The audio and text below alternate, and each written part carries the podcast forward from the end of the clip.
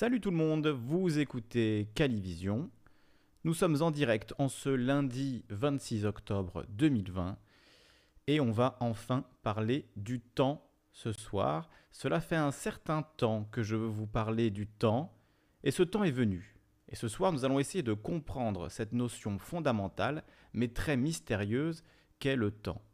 Pour en parler, il faut se donner le temps et s'il ne se donne pas, il faut le prendre.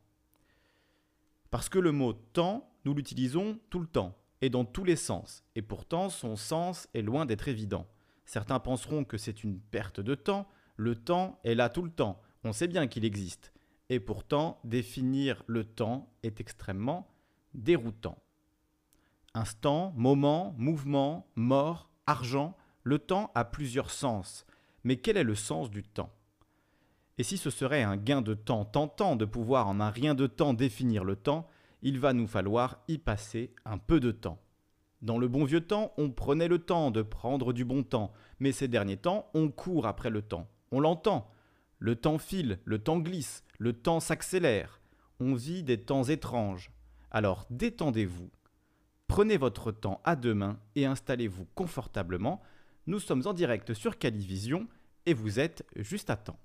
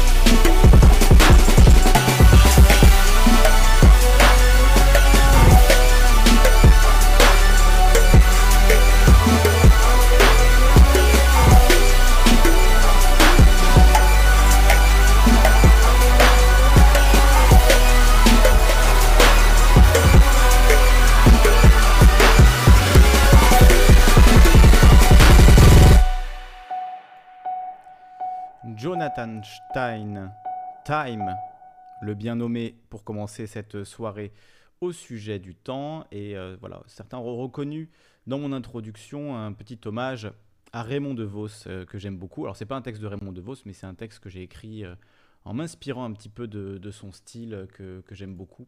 Et j'aurais pu, j'avais fait une version beaucoup beaucoup plus longue, mais c'était un petit peu un petit peu long toutes ces allusions au temps parce que effectivement dans la langue française il y a énormément d'expressions différentes avec euh, le mot temps à l'intérieur, ce qui rend euh, assez compliqué la compréhension du temps, ou en tout cas une explication de ce que pourrait être le temps euh, d'un point de vue philosophique, d'un point de vue physique, d'un point de vue social, il y a beaucoup de, choses qui, rentrent sous ce mot-là, euh, comme l'explique très bien Étienne Klein dans, euh, dans une, vidéo que je vous diffuserai tout à l'heure, où il, fait une liste de tout ce qu'on peut entendre quand on parle du mot temps, quand on utilise le mot temps, et vous allez voir, c'est très varié, c'est très, il y, a, énormément de choses, donc ça fait beaucoup pour un seul mot, comme le dit Étienne Klein.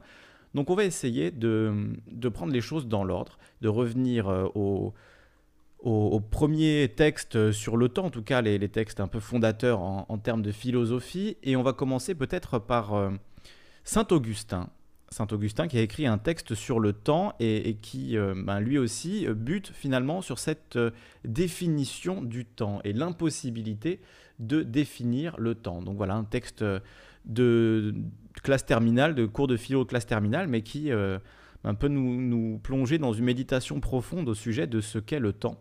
Et, euh, évidemment, je vous inciterai à, intervenir et euh, à nous partager votre propre vision parce que moi, ça fait deux jours là que je regarde des, vidéos, des conférences d'Étienne Klein, de, voilà, de philosophes, de physiciens, de, gens qui parlent du temps. Euh, J'ai l'impression que ma tête va exploser et, finalement d'avoir encore plus de questions que quand j'ai commencé à m'intéresser euh, à ces questions à la base, donc euh, c'est assez délicat. On va essayer de, défrayer tout ça ensemble, de, faire un petit peu euh, de, de, ménage dans ces définitions et dans ces différentes utilisations du mot temps. Donc Saint Augustin commence son texte par la question qui nous intéresse ce soir. Qu'est-ce donc que le temps? Nous dit Saint Augustin. Qu'est-ce donc que le temps? Si personne ne me le demande, je le sais. Mais que je veuille l'expliquer à la demande, je ne le sais pas. Donc c'est exactement ça. On, sait évidemment ce qu'est le temps. C'est une notion fondamentale de notre existence. Le fonctionnement du temps, euh, en fait, tout dépend dans notre existence de lui. Euh, on ne peut pas revenir dans le passé, c'est la fameuse flèche du temps. On ne peut pas revenir dans le passé. Euh, le futur nous est inconnu. Il n'y a que le présent qui existe véritablement. Mais s'il s'agit de définir ce qu'est le temps, ben, d'un coup, ça devient très compliqué. Alors que c'est quelque chose d'absolument fondamental dans notre euh, existence, dans la façon dont nous existons. Et pourtant, même d'un point de vue physique, c'est extrêmement difficile de trouver une définition du temps qui ne soit pas, euh, qui ne présuppose pas déjà l'existence du temps. Et, ça, c'est vraiment euh, quelque chose que, que, tous les gens qui se sont intéressés à cette question vous diront. Il n'y a pas de définition scientifique et, extrêmement euh, solide euh, du temps. C'est une notion euh, qui euh, veut dire beaucoup de choses. Et d'ailleurs, même le, le temps, le mot temps, l'étymologie du mot temps, elle fait déjà allusion au découpage du temps. Donc euh, le mot temps ne veut pas dire temps en fait, ça paraît, euh, ça paraît fou, mais en fait on est déjà dans l'idée d'un découpage temporel qui nous permet d'appréhender le temps, euh, mais ça, ça n'est pas le temps, c'est peut-être la durée, la mesure de, de l'écoulement du temps, mais en réalité, on est bien incapable, toujours aujourd'hui, de dire, par exemple, à quelle vitesse euh, s'écoule le temps. Alors il y a cette phrase euh, qu'Étienne Klein répète dans ses conférences, il dit le temps c'est ce qui avance de 24 heures toutes les 24 heures. Mais on est bien d'accord que ça ne nous aide pas beaucoup à comprendre ce que veut dire le temps. Donc je reprends ce texte de, Saint-Augustin.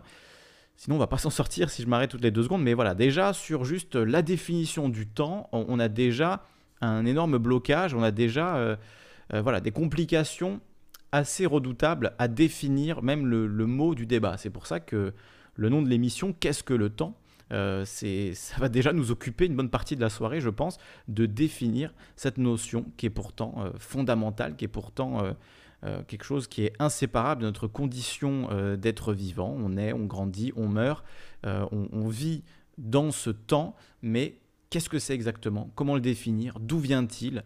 C'est très mystérieux, ça reste extrêmement mystérieux. Donc je reprends du début et je vous lis le texte de Saint-Augustin sans interruption, on en parle après. Qu'est-ce donc que le temps? Si personne ne me le demande, je le sais, mais que je veuille l'expliquer à la demande, je ne le sais pas. Et pourtant, je le dis en toute confiance, je sais que si rien ne se passait, il n'y aurait pas de temps passé, et si rien n'advenait, il n'y aurait pas d'avenir, et si rien n'existait, il n'y aurait pas de temps présent. Mais ces deux temps, passé et avenir, quel est leur mode d'être? Quel est leur mode d'être alors que le passé n'est plus et que l'avenir n'est pas encore Quant au présent, s'il était toujours présent sans passer au passé, il ne serait plus le temps, mais l'éternité. Si donc le présent, pour être du temps, ne devient tel qu'en passant au passé, quel mode d'être lui reconnaître, puisque sa raison d'être est de cesser d'être, si bien que nous pouvons dire que le temps que le temps à l'être seulement, pardon, si bien que nous pouvons dire que le temps à l'être seulement parce qu'il tend au néant. Donc le temps n'existe que parce qu'il euh, devient le passé. Le présent n'existe que parce qu'il devient le passé. S'il ne devenait pas passé, il serait l'éternité et ce ne serait plus le temps tel qu'on le, connaît. Donc euh, quel est son mode d'être puisque sa raison d'être est de cesser d'exister, de devenir le passé et donc de disparaître dans quelque chose qui n'existe plus. Enfin, si l'avenir et le passé sont, je veux savoir où ils sont. Si je ne le puis, je sais du moins que, où qu'ils soient, ils n'y sont pas en tant que choses futures ou passées, mais sont choses présentes. Car s'ils y sont, futurs. Il n'y est pas encore, passé, il n'y est plus.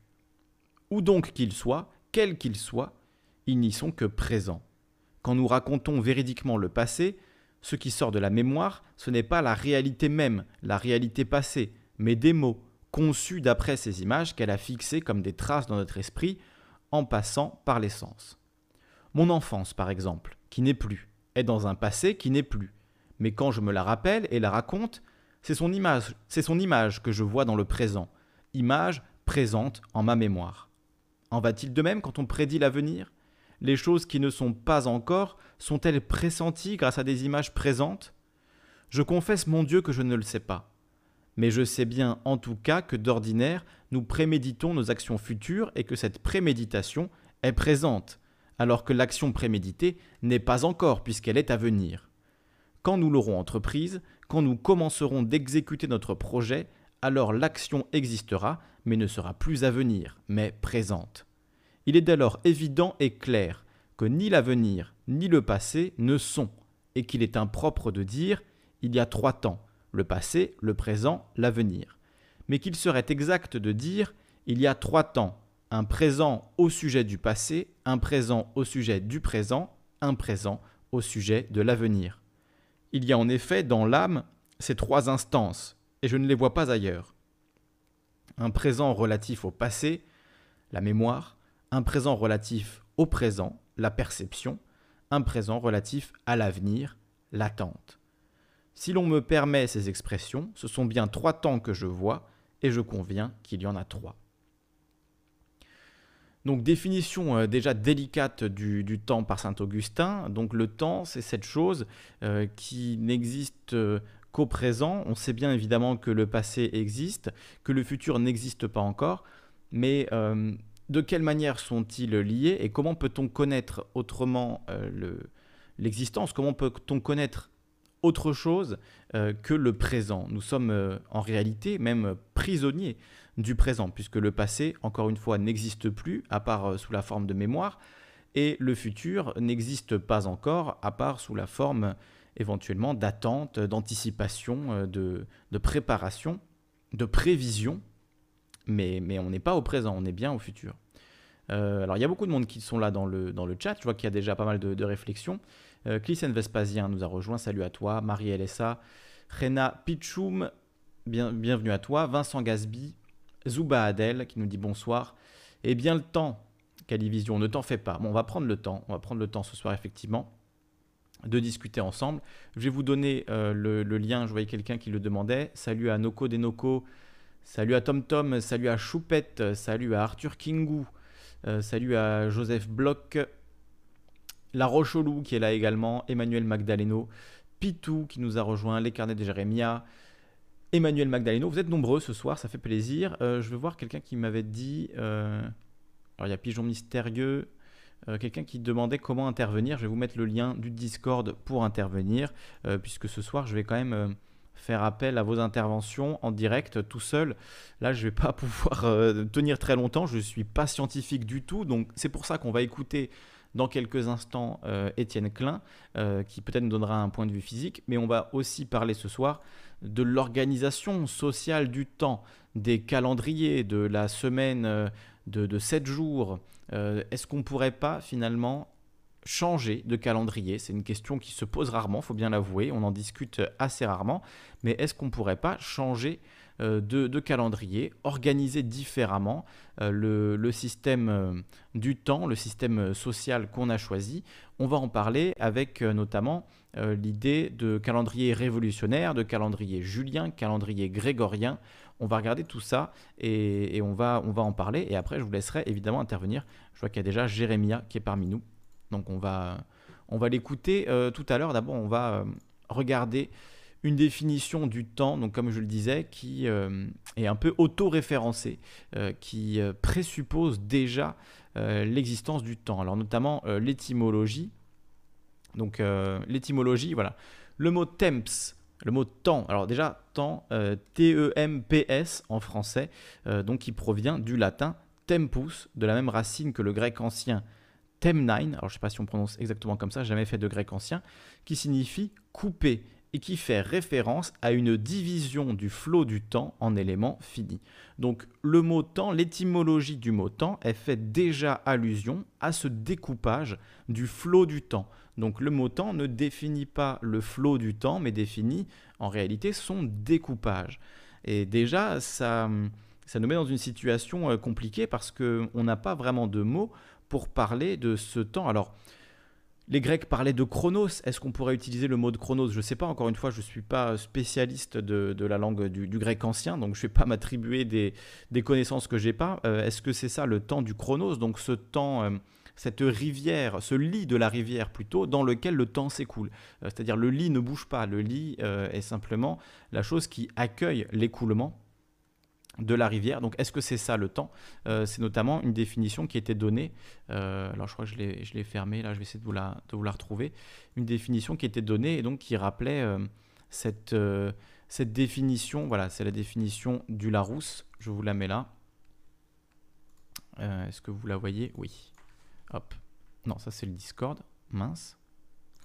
La définition du Larousse, qui vous allez le voir, fait elle aussi déjà euh, allusion à une définition euh, particulière du, temps. Voilà, cette fois, on copie bien.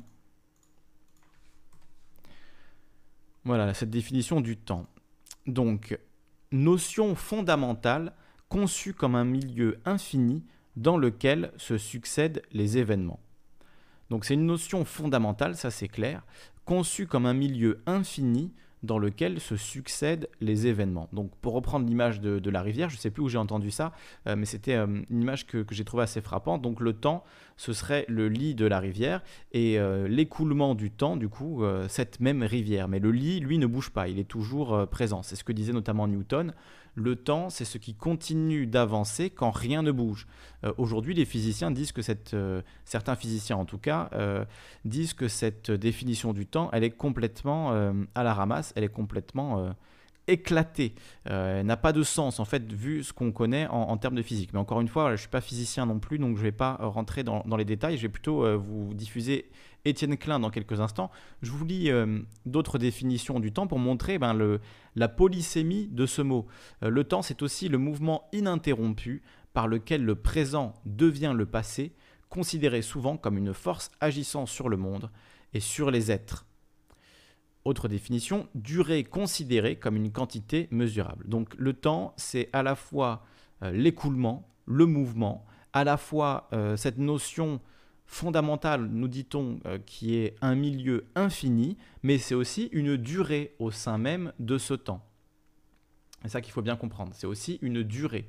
Euh, et, ça, c'est, important euh, de, de, bien avoir conscience que quand on utilise le mot temps, on ne veut pas toujours dire la même chose. Donc là, on a voilà, partie limitée de cette durée occupée par un événement ou une action, durée plus ou moins définie dont quelqu'un dispose. Donc bien employer son temps, voilà, prendre son temps. Euh, le temps, c'est aussi chacune des phases successives d'une opération ou d'une action, euh, un programme de travaux réalisé en deux temps, euh, moment, époque occupant une place déterminée dans la suite des événements ou caractérisée par quelque chose.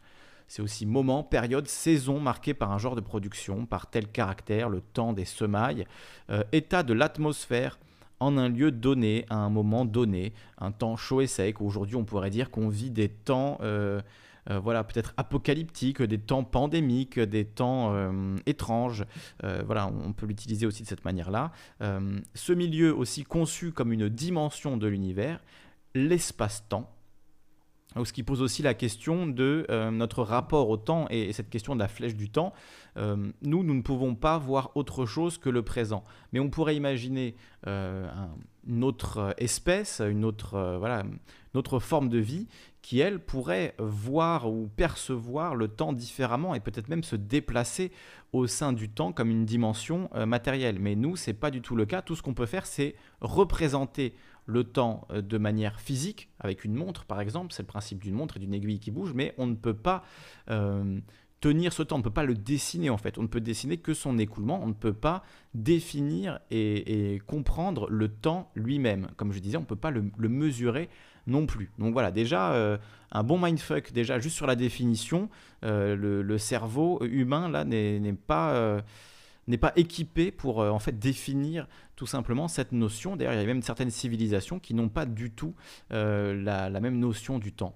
Euh, donc vous voyez aussi toutes les expressions euh, qui contiennent le mot temps. attends, autant pour moi, avant le temps, avoir fait son temps, avoir le temps, depuis le temps, de tout temps, de temps en temps, de temps à autre, en même temps. Ça, notre président aime bien en son temps, en temps et en lieu, en temps et, en lieu, oui, en temps voulu, en temps utile, être de son temps, avoir fait son temps, il est temps de, il était temps, il n'est que temps, il y a beau temps, euh, il y a beau temps que, et il y a longtemps que, euh, le bon vieux temps, n'avoir euh, ou ne durer qu'un temps, passer le temps, tuer le temps, temps fort, temps plein, temps partiel, temps mort, tout le temps, tout un temps, etc., etc., etc. Je ne vais pas tous vous les faire, mais voilà, vous avez vu ce nombre d'expressions qui veulent dire des choses évidemment très différentes, mais pourtant qui utilisent ce même mot, le mot de temps, qu'on arrive à peine à définir. Donc justement, on va, se poser la question avec euh, Étienne Klein, euh, physicien de son état, qui euh, vulgarise beaucoup cette notion du temps, notamment en, physique, et qui a une définition du, temps qui, est intéressante, ou en tout cas, une, il explique cette difficulté à définir le temps mieux que je ne pourrais le faire. Donc on va l'écouter, ça dure 7 minutes 30. Étienne Klein, peut-on réellement définir le temps? C'est une interview d'Étienne Klein par Futura. Je vous mettrai évidemment le lien dans la description.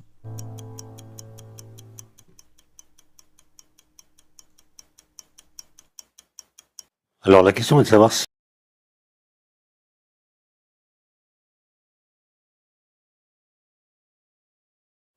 Alors la question est de savoir si on peut définir le temps. Et en fait, c'est la question la plus compliquée en fait à propos du temps c'est que le mot temps est un mot assez ancien qui fait partie du, langage courant. Il a d'ailleurs euh, une signification dans le langage courant qui est, qui est vraiment polysémique.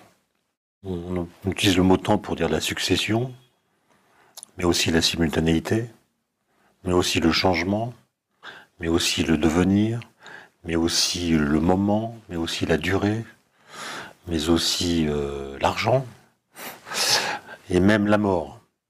Donc ça fait beaucoup trop pour un seul mot.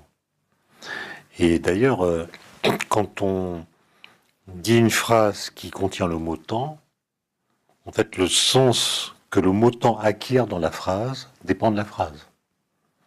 Autrement dit, c'est le flux verbal dans lequel on insère le mot temps qui donne son sens au mot temps. Et donc on ne peut pas euh, demander au langage de nous éclairer sur le temps. Alors le premier qui a introduit le temps en physique, de façon très très très très modeste au départ, c'est Galilée, qui montre que la vitesse de chute d'un corps dépend de la durée de la chute. En fait, elle est proportionnelle à la durée de la chute. Un corps qui tombe dans le vide depuis 3 secondes va trois fois plus vite qu'un corps qui tombe dans le vide depuis une seconde. Un corps qui tombe depuis 10 secondes va 10 fois plus vite que celui qui tombe depuis une seconde, etc. Donc il écrit une sorte de formule qui est la vitesse de chute est proportionnelle à la durée de la chute. C'est la première fois que le temps comme paramètre intervient dans l'énoncé des lois physiques. Et on a dit le temps c'est ça, c'est T, que Newton va reprendre dans la mécanique. Il va davantage le formaliser, euh, il va le rendre homogène, tous les instants du temps sont équivalents, etc. Mais on peut se demander quel est le mécanisme intellectuel qui fait dire que ce mot qui dans le langage n'a pas beaucoup de sens, ou a des sens tellement différents qu'en fait il perd toute signification, comment se fait-il que ce mot imprécis soit reconnu sous la forme d'une variable mathématique dans des équations de physique? Existe-t-il plusieurs temps? On voit des phénomènes biologiques? Qui ont des temporalités particulières. On dit tiens, il y a un temps biologique. On voit des phénomènes géologiques qui ont une autre temporalité. On dit tiens, il y a un temps géologique. Et puis un temps ceci, un temps cela. Bref, on invoque autant de temps différents qu'il y a de temporalités différentes. Alors qu'à mon avis, euh, la science du temps, c'est la physique. D'accord? Il n'y a qu'un seul temps, c'est le temps physique, au sein duquel se déploient des temporalités multiples psychologique, euh, biologique, on l'a dit, géologique. Mais ce n'est pas parce qu'un phénomène a une temporalité particulière qu'on a le droit d'invoquer qui dépend d'un temps particulier, si vous voulez. Et donc, vous voyez que la physique, elle a tendance à, laisser le langage de côté, à donner des arguments critiques qui permettent ensuite de venir contester des expressions qui nous semblent aller de soi, mais qui en réalité, quand on s'arrête sur elles, sont toujours euh, problématiques. Même quand je dis que le temps passe, c'est une sorte d'évidence que le temps passe. Mais en même temps, est-ce que c'est vraiment vrai? Si je pense que la fonction principale du temps, c'est de renouveler l'instant présent pour un observateur donné. Moi, je suis un observateur donné, et donc j'ai toujours, euh, je suis toujours dans un présent. C'est jamais le même, mais il y a une sorte de renouvellement continué, continu de l'instant présent. Dès qu'un instant présent apparaît, il est immédiatement remplacé par un autre instant présent qui a le même statut que lui. Et je peux dire, le temps, c'est le moteur de ce renouvellement. Et ce renouvellement, il ne cesse jamais, puisqu'il y a toujours du présent qui est présent. Et donc, est-ce que j'ai le droit de dire que le temps passe? Non. Le temps est toujours là à faire son travail de temps, qui est de renouveler pour moi l'instant présent. Et donc, si j'ai cette conception-là du temps, je n'ai pas le droit de dire que le temps passe. En fait, le temps ne passe pas, il fait passer la réalité.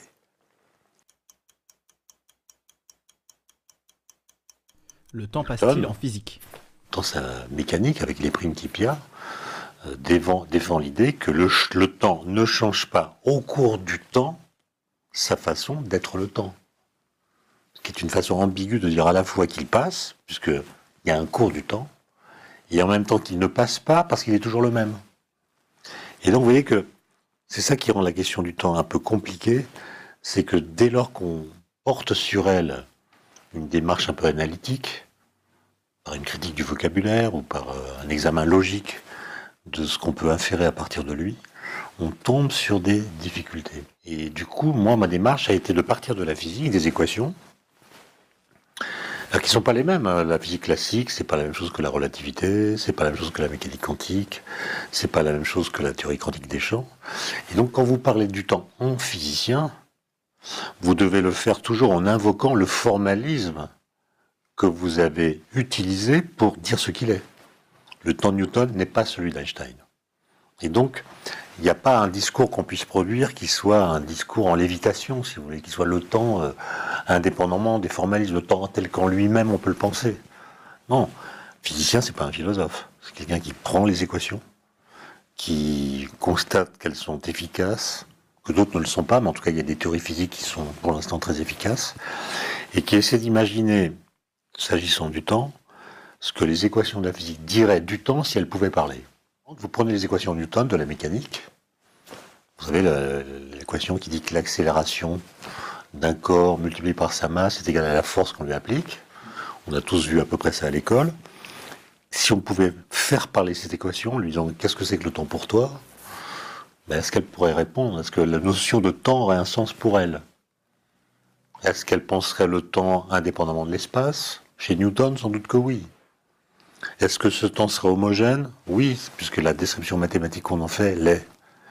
Etc. Donc, vous voyez, dans un cas simple comme celui-là, on peut tout de suite voir que le temps newtonien est un temps qui n'est pas celui dont nous croyons faire l'expérience par le fait que nous vivons dans un temps qui est lui-même habillé de phénomènes temporels, un sorte de temps vécu, si vous voulez, qui euh, nous paraît ressembler à ce qui se déroule en son sein.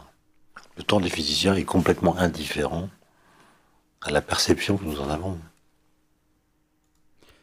Voilà, cette interview d'Étienne Klein, euh, c'est la version courte de nombreuses conférences qu'il a pu donner par ailleurs au sujet du, temps. Là, c'était euh, Futura, donc euh, la chaîne scientifique Futura, explorer le monde. Peut-on réellement définir le temps? Interview d'Étienne Klein par Futura. Le lien sera évidemment dans la description.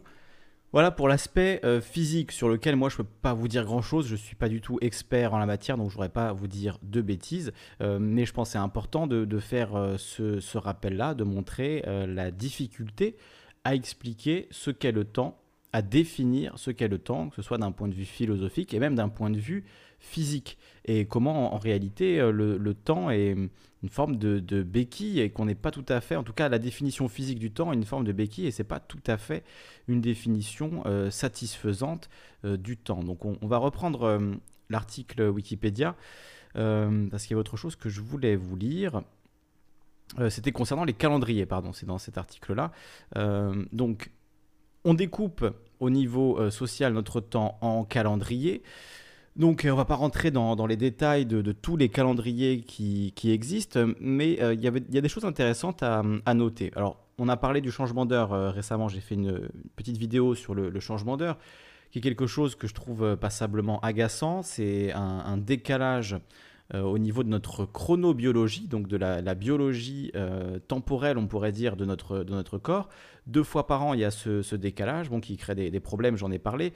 Euh, j'ai utilisé le mot scandale. Alors certains se sont dit, bon, scandale, il va un peu loin quand même, on parle quand même du changement d'heure, c'est pas si grave, mais quand même, il y a des, des, morts chaque année, il y a une augmentation des accidents liés au changement d'heure, et ça montre bien que l'organisation sociale du temps elle est d'une importance capitale, elle est d'une importance même euh, fondamentale, on pourrait dire, si on comprend que l'organisation euh, du temps, elle est aussi liée évidemment à l'organisation euh, du travail, l'organisation sociale et politique d'une société. Donc on va prendre quelques exemples, on va prendre des exemples occidentaux en, prenant le calendrier républicain. Donc sur l'article du calendrier républicain sur Wikipédia, il y a une euh, un petit rappel des différents types de, calendriers. Donc euh, voilà, rapidement, je vais vous en lire quelques, extraits. Donc par exemple, le calendrier égyptien.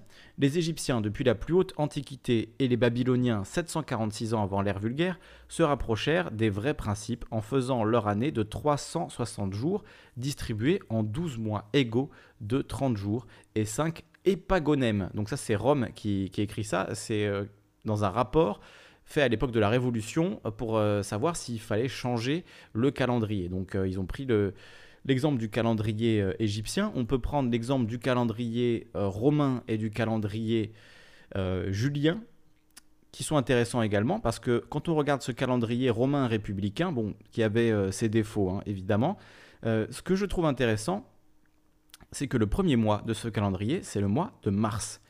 Et en fait, c'est beaucoup plus cohérent que ce qu'on connaît euh, à l'heure actuelle parce que quand le premier mois, euh, c'est le mois de mars, eh bien, on retrouve les racines euh, des mois. On dit toujours septembre, et dans septembre, on l'entend bien, il y a le chiffre 7. Donc pourquoi est-ce que septembre, c'est le neuvième mois dans le calendrier actuel? Alors que quand on regarde ce calendrier romain républicain, on voit bien que c'est le septième mois, que octobre, avec sa racine octo, c'est euh, le huitième mois, novembre, nueve en espagnol, donc pareil, la racine en neuf, neuvième mois, décembre, le dixième mois, janvier, le onzième, et février, le mois où l'on rajoute un jour à la fin de l'année, puisque voilà, on le sait, il fait 28 jours, mais les années bissextiles, on rajoute un jour, c'est en toute logique le dernier mois de l'année. Donc juste avec ça, on voit que les noms des mois ont gardé la trace d'une organisation du temps bien plus ancienne et qu'aujourd'hui, septembre, c'est le neuvième mois, mais ça n'a plus de, rapport avec, avec le nom. Et ça va plus loin que ça. Parce que quand l'année commence par le mois de mars, il y a une forme de, cohérence. Moi, je trouve c'est plus cohérent de commencer l'année par le mois du renouveau. Le mois de mars, c'est le printemps. Euh, alors Mars, c'était le dieu de la guerre, évidemment, donc euh, on peut se dire que c'est le, mois de voilà de l'action. le mois de mars, le mois du printemps, le mois du renouveau, le mois où l'hiver se termine et où les, arbres commencent à bourgeonner, où les fleurs voilà, sortent de, leur... de, la terre, etc. Donc peut-être que commencer l'année par le mois de mars, ça fonctionnerait mieux. Un autre exemple assez, euh, assez intéressant, c'est celui euh, du, début euh, de l'année en janvier. On prend des résolutions, tous les ans on prend des résolutions. Bon, il y a très très peu de gens qui arrivent à les tenir, ces résolutions, pour une raison très simple, c'est qu'au mois de janvier, en fait, personne n'a envie de passer à l'action, justement. On est encore dans le mois de janvier et de février, qui sont très froids. On est finalement dans une une forme d'hibernation un petit peu. Donc euh, marquer le début de l'année en plein hiver, en pleine saison morte, entre guillemets, en tout cas saison où il fait très froid, où on n'a pas forcément envie de sortir de chez soi, on est plutôt euh, du côté euh, du, du, poêle et de la cheminée.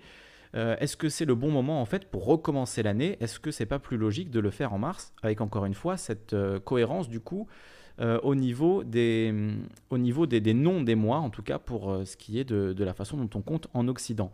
Alors évidemment, ce calendrier, je le disais, il n'était pas parfait parce qu'on voyait les jours, euh, ils avaient tous des durées impaires. C'était, à part le mois de février, c'était apparemment à l'époque mauvais présage d'avoir des, des jours, des nombres de jours chaque mois qui soient pairs. Donc effectivement, les, jours font, euh, les mois font 31 jours, 29 jours, 31 jours, 29 jours. Ce qui crée un décalage et qui fait que des années de 355 jours, euh, en fait, euh, se décalaient progressivement au niveau du cycle des saisons et on était obligé de rajouter des mois, donc des, des, mois, je ne sais plus quel était le mot qu'ils avaient utilisé, des mois calendaires, je crois que c'était ça le mot. Euh, l'année commençait en mars et les mois de septembre, octobre, novembre et décembre portaient un nom conforme à leur rang, 7e, 8e, 9e et 10e. Ainsi les mois avaient tous un nombre impair de jours, les nombres pairs étant tenus pour néfastes par les Romains, nous dit Wikipédia, sauf février, le mois des morts. Le mois intercalaire, nommé mensis intercalaris, était curieusement entièrement placé entre le 23 et le 24 février, et il était intercalé tous les deux ans. Il était appelé Mercedonius parce que les mercenaires recevaient leur salaire à ce moment-là. Selon les sources, on considère parfois que les derniers jours de février s'ajoutaient aux 22 ou 23 jours insérés pour former le mois de Mercedonius. Le mois de février était alors tronqué de quelques jours. Donc vous voyez un peu le, bordel. Euh, donc les années normales, il n'y avait pas d'intercalation, euh, mais les intercalaires longues, euh, il y avait un mois intercalaire de 23 jours et les intercalaires courtes, un mois intercalaire de 22 jours. Alors Déjà que le 29 février, bon, c'est, ça paraît un, peu bizarre, mais là, vraiment, ça allait beaucoup plus loin, parce qu'on rajoutait carrément 22 euh, ou 23 jours tous les deux ans. Donc c'est assez, euh, assez compliqué et il fallait effectivement euh, changer ça. Donc c'est pour ça qu'on est passé à la réforme julienne, au calendrier julien. Donc les motifs de cette réforme, en pratique, le système n'était pas appliqué rigoureusement, les intercalations étaient effectuées de façon hasardeuse, celles-ci étaient déterminées par les prêtres responsable du calendrier, ordonné par les pontifes et appliqué par les consuls. Négligence, concussion aussi, le calendrier déterminait les dates de résolution des crédits, d'exigibilité des loyers. Donc euh, ça, on, y est toujours. Hein. je veux dire, le, découpage en mois, euh, on reçoit son salaire à la fin du mois. Euh, donc effectivement, le, le découpage en mois tel qu'il existe depuis maintenant très longtemps, il, est, il se comment dire, il s'accorde bien avec euh, des, raisons économiques. La date de résolution des crédits, donc on, rembourse son crédit chaque mois, on perçoit son salaire ou son revenu chaque mois. Et, ce découpage, même pour la semaine, 5 hein, jours de travail, 2 jours de repos, euh, ce, ce genre de découpage, évidemment, il fonde aussi l'organisation sociale. Donc les documents montrent que ces intercalations furent très irrégulières, parfois omises plusieurs années de suite et à l'occasion mises en œuvre plusieurs années consécutives. Lorsqu'il était utilisé correctement, ce système permettait à l'année romaine de rester grossièrement alignée sur l'année tropique. Cependant, lorsque trop d'intercalations furent, furent, omises, comme lors de la deuxième guerre punique ou des guerres civiles romaines, le calendrier se décala rapidement. De plus, comme les intercalations étaient déterminées assez tardivement, un citoyen romain ordinaire ne connaissait pas la date officielle particulièrement s'il se trouvait loin de Rome. Ainsi le calendrier devint peu à peu incompréhensible. Les années précédant la réforme julienne furent appelées les années de la confusion. Pendant les années où Jules César exerça la charge de Pontifex Maximus, avant la réforme entre 63 et 46 avant Jésus-Christ, seules 5 intercalations furent pratiquées au lieu de 8. Et entre 51 avant Jésus-Christ et 46, aucune ne se produisit. Donc euh, effectivement, ça crée plein de problèmes, plein de, décalages. Donc on est passé euh, au calendrier julien, qui lui aussi, plusieurs siècles plus tard, a été euh, modifié pour le calendrier grégorien, qui est plus ou moins celui qu'on connaît actuellement. Donc voilà, bon, je ne vais pas vous faire tous les détails de ces corrections, de ces différents calendriers, vous regarderez ça si ça vous intéresse. Mais voilà, ça montre bien qu'on est dans une organisation du temps qui est décrété euh, par, les, par les gouvernants et qu'on pourrait effectivement euh, imaginer d'autres systèmes. Donc euh, voilà, pour ce qui est du calendrier grégorien, ça c'est ce qu'on connaît. Donc voilà, avec le mois de janvier qui fait 31 jours, le mois de février qui fait 28 ou 29 jours. Mais ce qui malheureusement, je trouve, ne fonctionne pas très bien, c'est qu'on commence l'année en janvier, donc en, en, plein mois glacial. Et c'est pas forcément en fait la meilleure manière de commencer l'année, je trouve. Et on serait peut-être plus énergique si on commençait l'année en mars parce que le soleil euh, revient, le printemps euh, arrive et on, sort en fait de, l'hiver. Et on pourrait imaginer par exemple une organisation différente du temps euh, par rapport à, l'écologie. On sait qu'il y a un besoin écologique à l'heure actuelle très important, enfin qu'il y a une crise climatique et qu'il y a un besoin de, revoir nos modes de production, de revoir notre organisation sociale. Donc est-ce qu'on ne pourrait pas commencer par un, nouveau calendrier ou en tout cas une façon différente d'envisager l'organisation du temps. On sait qu'on a deux mois euh, plus ou moins de repos en juillet et août, en tout cas c'est les grandes vacances pour les, pour les jeunes. Est-ce qu'on ne pourrait pas avoir deux mois également de repos en janvier et février? C'est une, une, possibilité. Plutôt que de considérer ces mois comme euh, des mois où il faudrait rester très actif, on aurait une période euh, d'hivernation d'hivernage, je ne sais pas comment il faudrait, il faudrait dire, euh, où effectivement on, considère que ces mois sont des mois d'activité plus lente, où on consomme moins, où on se consacre plus à notre famille, qu'on se consacre plus euh, à rester chez soi. Euh, c'est une possibilité, ça demanderait une, réorganisation, pas forcément calendaire, mais en tout cas au moins une organisation du temps et même peut-être du découpage de, la journée. Je, ne sais pas, j'ai pas de voilà, j'ai pas un plan à proposer, mais en tout cas, c'est une idée dont on parle très rarement, euh, de modifier le calendrier. Évidemment, aujourd'hui, euh, le calendrier grégorien, il est utilisé dans beaucoup, beaucoup de, pays du monde. Euh, il y a il y a d'autres cultures quand même qui ne l'utilisent pas. Les Chinois, en islam, ils ont aussi un calendrier qui, qui leur est propre. Donc ça, ça, peut être compliqué de changer le calendrier. On voit bien aujourd'hui la, difficulté à mettre euh, simplement euh, l'heure, euh, d'été dans tous les pays, d'arrêter le changement d'heure, on voit que c'est quasiment impossible. Donc, est-ce que, est-ce qu'en fait, c'est pas un, gros problème d'essayer de, d'imposer au monde entier ce, ce, genre de ce genre de enfin, un nouveau calendrier, une nouvelle façon d'organiser le temps, c'est, peut-être, peut-être extrêmement compliqué. Alors il y a un autre texte que je voulais vous lire rapidement, un petit texte de Pascal qui lui euh, parle de ce qu'on pourrait plutôt appeler le temps psychologique, c'est-à-dire de la façon dont l'être humain euh, perçoit le temps et dont l'être humain euh, vit le temps. Alors je vais vous retrouver ce texte que j'avais sous les yeux. je n'ai plus évidemment. Voilà, ils sont là. Donc je vais vous prendre ce texte de, de Pascal Petit texte, je ne vais pas vous lire en entier, mais juste quelques, quelques lignes. Pascal écrit dans ses pensées Nous ne tenons, nous ne nous tenons jamais au temps présent. Nous anticipons l'avenir comme trop lent à venir, comme pour hâter son cours, ou nous rappelons le passé pour l'arrêter, comme trop prompt, si imprudent que nous errons dans des temps qui ne sont point nôtres. Excusez-moi. Nous errons dans des temps qui ne sont point nôtre. Et ne pensons point au seul qui nous appartient, et si vain que nous songeons à ceux qui ne sont rien, et échappons sans réflexion. Le seul qui subsiste, c'est que le présent, d'ordinaire, nous blesse, nous le cachons à notre vue, parce qu'il nous afflige, et s'il nous est agréable, nous regrettons de le voir échapper. Nous tâchons de le soutenir par l'avenir, et pensons à disposer les choses qui ne sont pas en notre puissance pour un temps où nous n'avons aucune assurance d'arriver.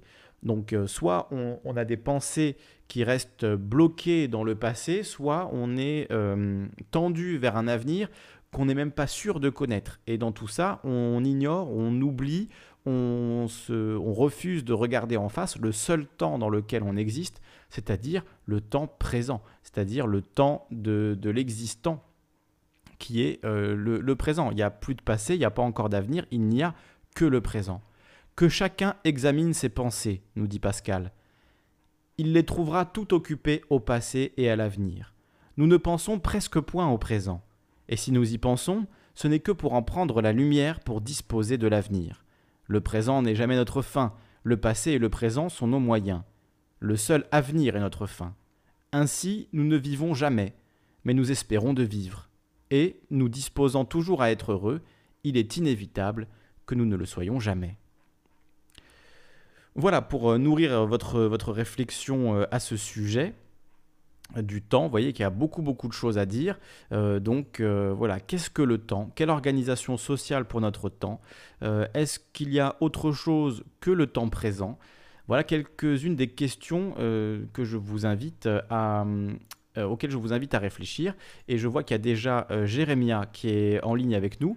Alors on va faire une petite pause musicale et puis on va se retrouver juste après pour euh, donc la suite de l'émission et pour discuter ensemble de ce qu'est justement le temps. Alors je vais d'abord vous mettre une petite musique des amis de Nouma, Nouma 7534 un groupe de, de, rock qui vient de sortir un album il est sorti euh, au milieu du mois d'octobre, donc je vous invite vraiment à découvrir leur musique euh, si vous ne connaissez pas. On va écouter leur premier single, le premier single de cet album, Life Out of the Box de Numa 7534. Vous retrouvez évidemment le lien dans la description pour suivre ce jeune groupe de rock euh, qui nous propose un rock énergique qui va nous réveiller un petit peu pour qu'on puisse continuer à parler ensemble du temps ce soir sur Calivision. Life Out of the Box, Numa 7534.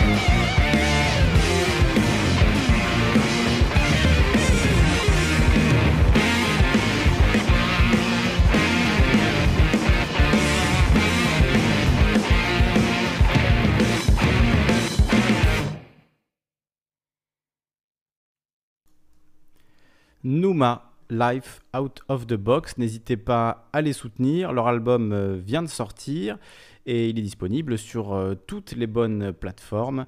Euh, J'ai pas le nom de l'album là sous les yeux, mais il est disponible partout. je vous mettrai évidemment tous les liens qui vont bien dans la description si vous voulez suivre leur travail, leur musique.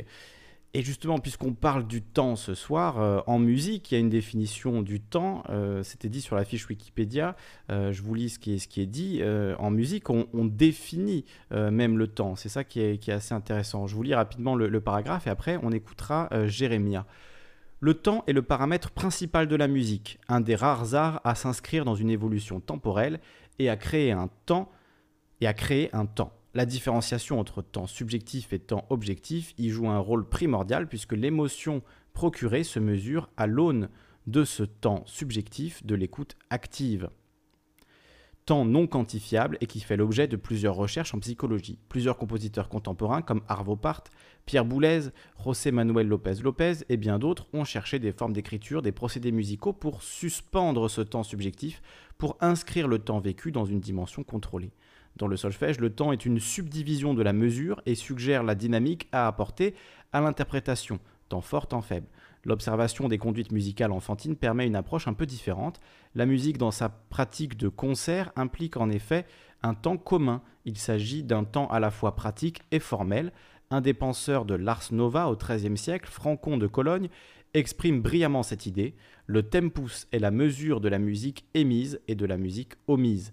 L'observation met en évidence la construction de ce temps formalisé par les enfants qui passe de l'activité égocentrique dans le sens piagétien, ah, je ne sais pas du tout ce que ça veut dire, à un temps pratique basé sur le concret, perceptif et actif qui le produit, puis à ce temps formalisé qui permet les activités interactives complémentaires. Ce niveau n'est guère atteint avant la sixième année. Bon, voilà ce qui est dit sur la musique. Euh, voilà, c'est assez, euh, assez complexe. Je vois que vous avez aimé la musique de, de Nouma, ben, n'hésitez pas à les suivre, je vais vous mettre le lien euh, dans la description évidemment et même dans le, dans le chat. On va d'abord écouter euh, Jérémia qui est avec nous. J'allume son micro. Jérémia, est-ce que tu m'entends et est-ce qu'on t'entend? Eh bien, euh, je t'entends très bien. Parfait, nous aussi on t'entend bien. Je monte un tout petit peu ton volume. Vous nous dites dans le chat si on entend bien Jérémia. Eh bien, sois le bienvenu. On, on t'écoute. Jérémia, que t'inspire le sujet de ce soir sur le temps? Sujet à tiroir, on pourrait le, prendre par beaucoup de, bouts différents, mais toi, qu'est-ce qui t'intéresse dans cette notion du temps?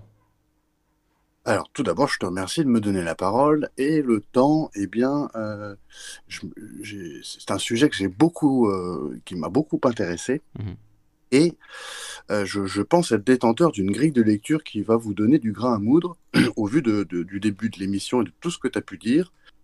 Euh, il y a une façon en fait assez simple de comprendre le temps. Alors je ne vais pas l'explorer d'un point de vue physique.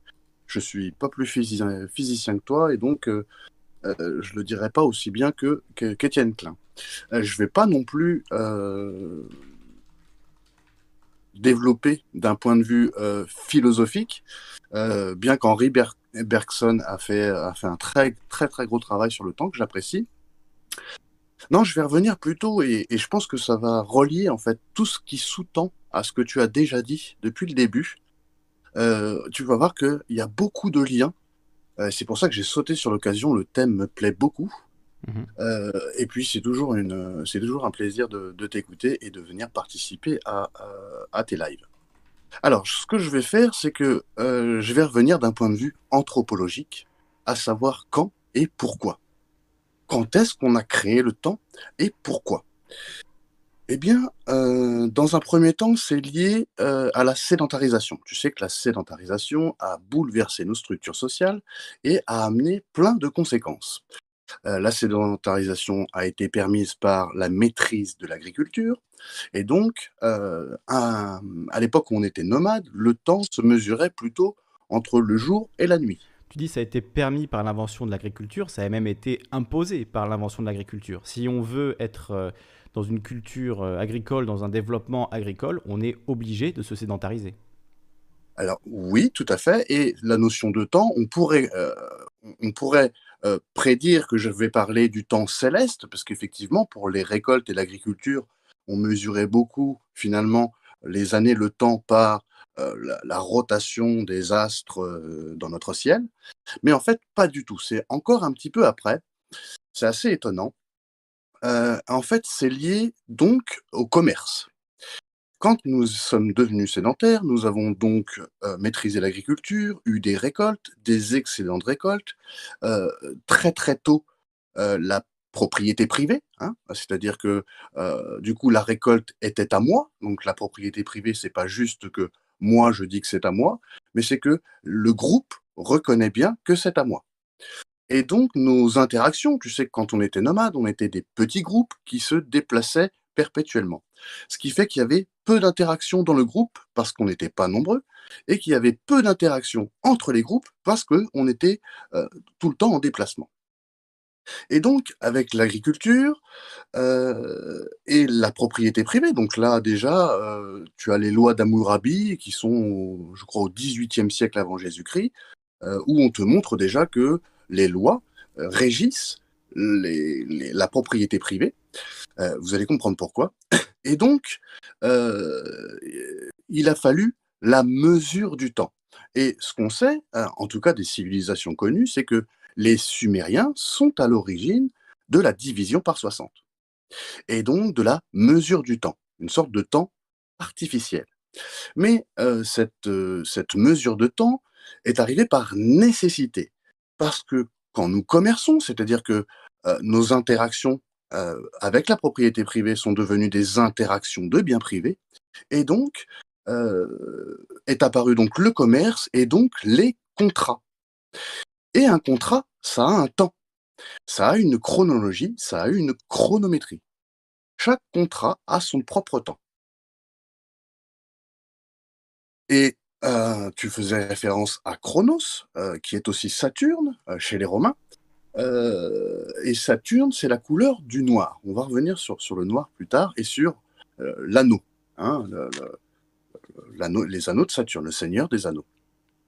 Donc en fait, l'apparition du temps, si tu regardes, il y a un livre qui est un, gros bouquin qui s'appelle Le temps juridique en droit privé. Et dans ce bouquin, on nous dit que le temps ne s'écoule pas en dehors du commerce, que chaque temps a sa propre chronologie et sa propre chronométrie. Et donc, euh, l'apparition du temps a eu une nécessité à apparaître avec le commerce. Euh, et donc, c'est le temps des contrats.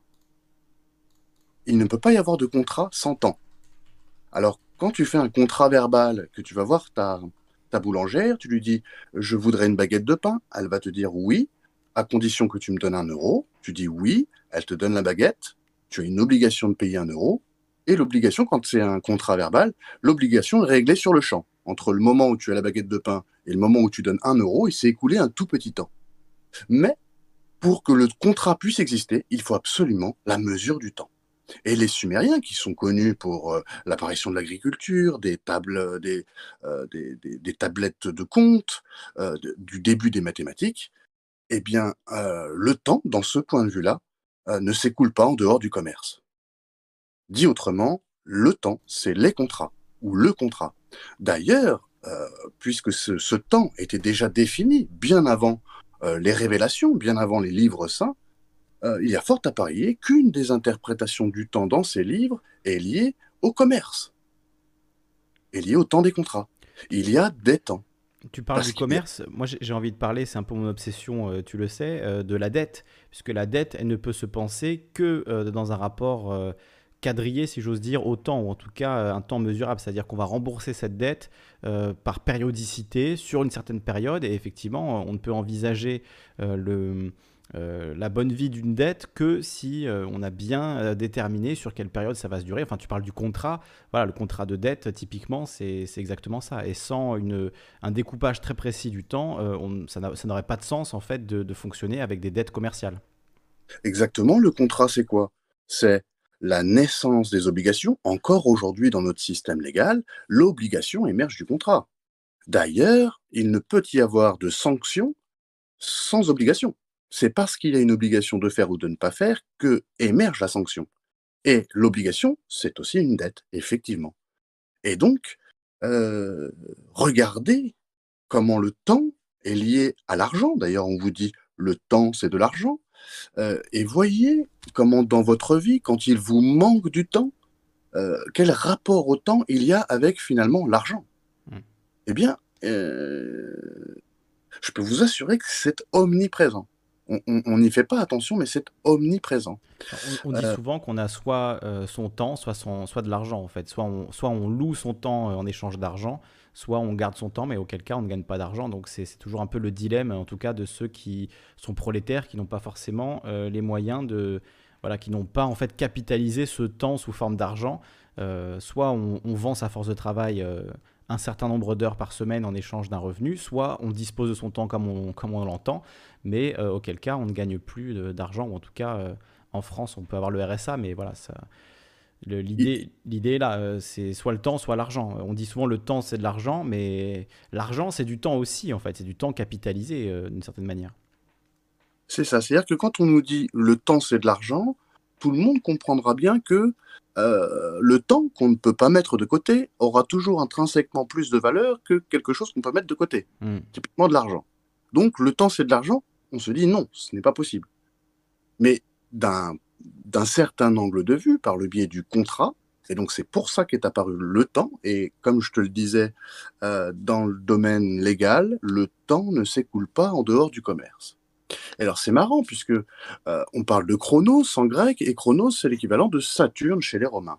Et la, la couleur de, de Saturne c'est le noir puisque c'est la, la planète la moins éclairée par notre, par notre Soleil. Et il se trouve que la symbolique du noir se retrouve eh bien, euh, chez les juges les juges ont une robe noire. Hmm. Euh, tout simplement parce que c'est les maîtres du temps, comme Chronos. Ce sont les maîtres des contrats.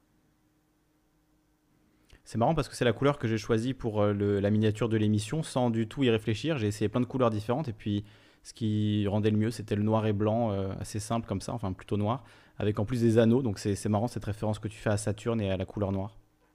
Euh, oui, parce que c'est un, comme tu peux le voir, euh, d'ailleurs, les alliances, ça nous vient du culte de Saturne, des anneaux, du Seigneur des anneaux. Euh, mmh. Saturne qui, qui mangeait ses enfants à la naissance. On y reviendra peut-être. Enfin, toujours est-il. Le tableau de Goya. Exactement.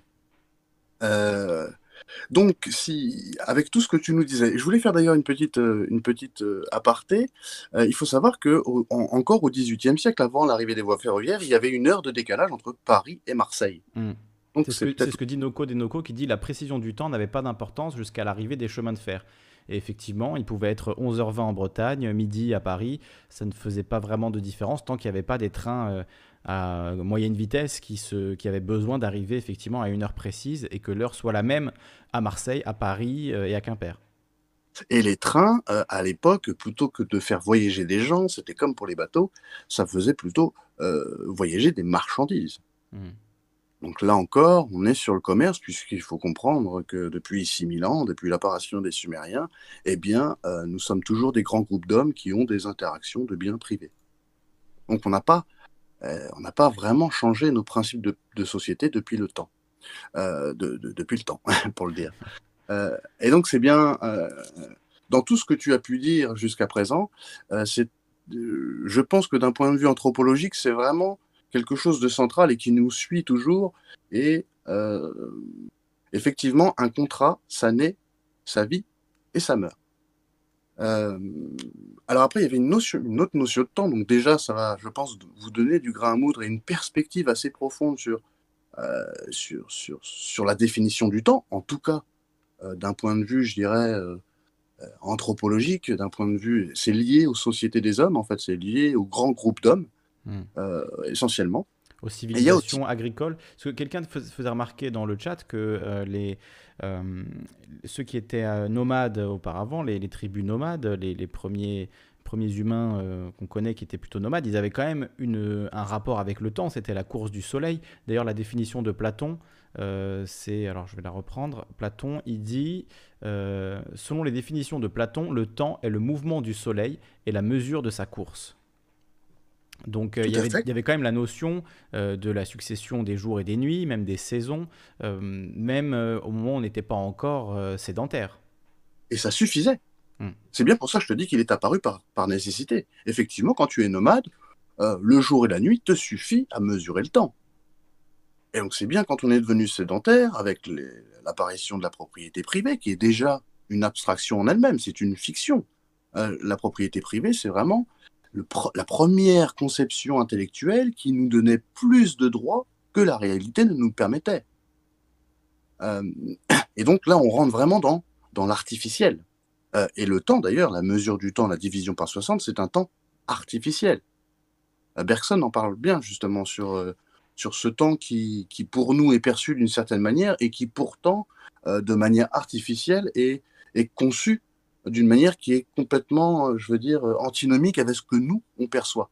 Et donc, mmh. il y a toujours ce, cette espèce de dissonance entre ce, ce temps qui a l'air de s'écouler d'une façon euh, absolue, régulière, perpétuelle, euh, que bien sûr, nous, nous ne percevons pas du tout comme ça, ce qui, ce qui mène justement à ce genre d'émission. C'est cette euh, dissonance entre ce qu'on qu'on perçoit et, et, et la définition qu'on en a fait. Alors, euh, Bergson dit, euh, j'ai la phrase exacte là sous les yeux, la durée pure ou temps vécu est une continuité indivise, donc indivisible, hein, entière, et s'oppose au temps spatialisé des montres et des horloges, puisqu'effectivement, une montre euh, nous montre le, le passage d'une seconde à l'autre, mais elle, ne, elle, ne, elle montre justement une séparation dans, dans, ce sens. Et Mani nous dit sur le, le chat, vous mélangez beaucoup temps et durée. Depuis le temps, depuis le début, vous parlez de durée. Euh, vous parlez uniquement de durée quasiment. Donc euh, toi, c'est vrai, tu parles de la mesure du temps, donc de la durée, et pas de ce temps euh, indivisible, de ce temps de, de ce temps de vie. Hein. la durée toute pure, nous dit, nous dit Bergson, ou temps vécu. Donc effectivement, c'est pas la même chose. Ce temps vécu et cette division du temps en 60 secondes qui font une minute, 60 minutes qui font une heure, etc. Euh, donc il peut-être faut peut-être nuancer dans notre euh, vocabulaire aussi euh, ces deux notions différentes de temps, le temps pur et la, durée sédentarisée, je ne sais pas comment la définir. Alors je me suis attaché à l'étymologie dont tu parlais tout à l'heure, qui est en fait la division. Qui est, déjà la division. Le mot temps suggère déjà la division du temps. Donc c'est pour ça que c'est un peu tautologie comme définition est, difficile de se représenter ça, étant donné que c'est juste euh, une, auto-référence au concept de temps euh, déjà. En fait, le, temps n'est pas l'entièreté du temps, mais déjà un découpage du temps. Quoi. Donc ça, ça complique un peu la, compréhension. Alors, d'un autre point de vue, et après je m'arrêterai, euh, il y a un autre point de vue que, que j'ai pu expérimenter, qui est là un point de vue plus psychologique, et tu, tu, tu en faisais référence en lisant, en lisant Pascal, c'est qu'effectivement, dans nos vies, nous sommes souvent euh, projetés dans le passé, euh, dans les culpabilités, dans l'analyse du passé pour améliorer notre avenir proche, euh, par la rancune, et nous sommes aussi dans des projections dans le futur, dans des attentes, dans des désirs, dans des angoisses, des appréhensions. et il se trouve que si on regarde de façon anthropologique, la, la nécessité pour nous d'avoir du temps et de le mesurer était aussi liée à la survie, liée à notre survie. Et il se trouve qu'aujourd'hui, euh, d'ailleurs, c'est ce, qui est, euh, c'est ce qui est aussi lié à la religion, à la spiritualité. C'est parce que nous avons conscience de nous-mêmes, que nous, avons, nous percevons le temps, que nous sommes capables de penser notre mort et de penser après la mort, par ces projections justement dans le temps. Euh, et il se trouve que euh, la plénitude, et là je parle d'expérience, la plénitude ne peut s'obtenir que lorsqu'on cesse de nous projeter dans le passé, lorsqu'on cesse de nous projeter dans le futur, euh, et, une autre chose aussi, parce qu'il ne suffit pas juste d'être dans le présent, parce que dans le présent, nous pouvons aussi être dans le contrôle. Hein, on essaie de contrôler notre présent pour améliorer notre avenir proche, notre futur proche. Euh, dans ce présent, nous, sommes souvent dans le contrôle et aussi, c'est un peu plus compliqué, mais euh, on n'est pas obligé de rentrer dans cette notion, dans la résistance aussi. Dans ce présent, on est soit, on peut être dans le contrôle et dans la résistance aux choses qui ne dépendent pas de nous. Là, on est plutôt dans le, dans le stoïcisme avec Marc Aurèle, Sénèque, Épictète, etc. Ce que j'essayais de dire, c'est que euh, cette notion de survie, aujourd'hui, elle n'est plus nécessaire dans nos, dans nos sociétés modernes. On n'a on pas à s'inquiéter de demain. A priori, demain, on aura à manger, euh, on n'a plus besoin de courir après notre survie. Et, euh, donc, Et donc ce mécanisme qui est ancré en nous, de projection dans le futur, de projection dans le passé, de maîtrise du présent et de résistance, nous éloigne de ce qu'on pourrait appeler la plénitude ou le bonheur. Le bonheur nous est toujours accessible, à condition qu'effectivement, on ne se projette plus. Euh, par exemple, euh, un truc qui est très simple, la déception, elle émerge d'une attente.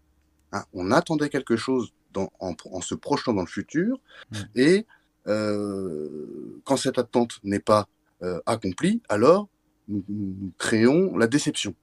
Ainsi, nous, nous-mêmes, par des, par des projections, on, on, inscrit finalement notre souffrance dans nos projections. Tout, tout comme le désir. Les mmh. attentes, le désir, etc. Et donc, c'est euh, euh, si on veut euh, finalement être dans la plénitude, il faut être dans l'instant présent, c'est-à-dire absous de projection dans le, dans, le, dans le, futur, de projection dans le passé, de contrôle et de résistance. Et là, eh bien, il n'y a plus de manque. Il n'y a, euh, il y a plus de manque. En fait, toutes ces, euh, c'est ce que j'ai envie de te dire, c'est le bonheur, il est toujours accessible. C'est juste une façon de voir les choses. Euh, alors, on pourrait peut-être s'accorder, si tu veux, sur le, sur le bonheur, mais là n'est pas tant la question. Ce que je veux dire, c'est que quand on supprime toutes ces projections dans le temps, et puis le contrôle et la résistance dans le présent, eh bien, on a la plénitude il nous manque rien, tout est là, et on profite du moment présent. Et, c'est très important parce que, eh bien, euh, une partie de nos malheurs sont liés à nos attentes, sont liés à nos désirs et sont liés aussi à nos peurs. D'ailleurs, la peur, euh, elle n'est que fiction euh, quand elle n'est pas dans le présent. Mmh. Et si j'ai un crocodile qui vient devant moi, j'ai de, de, bonnes raisons d'avoir peur et il vaut mieux que j'ai peur. Par contre, dès que j'ai peur d'un éventuel que je suis devant, une, devant un lac ou une rivière et que j'ai peur d'un futur euh, crocodile qui viendrait, là on est dans quelque chose de fictionnel qui, qui, est dans notre imaginaire. Et beaucoup de nos malheurs, même actuellement, euh, d'un point de vue sociétal, est lié, et les gouvernements savent très bien utiliser ce genre de choses, eh bien, font partie justement de ces projections. Un exemple très simple, le désir, donc le désir, c'est toujours une projection dans le futur qu'on aimerait avoir, etc. Eh bien, quand on est sujet à notre désir, intrinsèquement, nous sommes sujets à celui qui le possède ou sujets à celui qui pourrait nous le retirer. Et donc, euh, quand je dis sujet, on pourrait dire esclave. Et en quelque sorte, et ça c'est le, stoïcisme, euh, eh bien, on est esclave de nous-mêmes, esclave de nos propres comportements, conscients ou inconscients, de nos propres désirs, de nos propres attentes, euh, avant d'être l'esclave de qui que ce soit. Et de notre passé aussi. Bien sûr. tous les traumatismes qui sont dans notre passé, qui n'existent plus, euh, parfois nous, nous empêche de, savourer le moment présent, comme tu dis, ou de, ou de prendre le moment présent tel qu'il est. On reste euh, enchaîné à des souvenirs, à des traumatismes, à des événements euh, voilà, terrifiants qui peuvent se transformer euh, en peur pour le futur.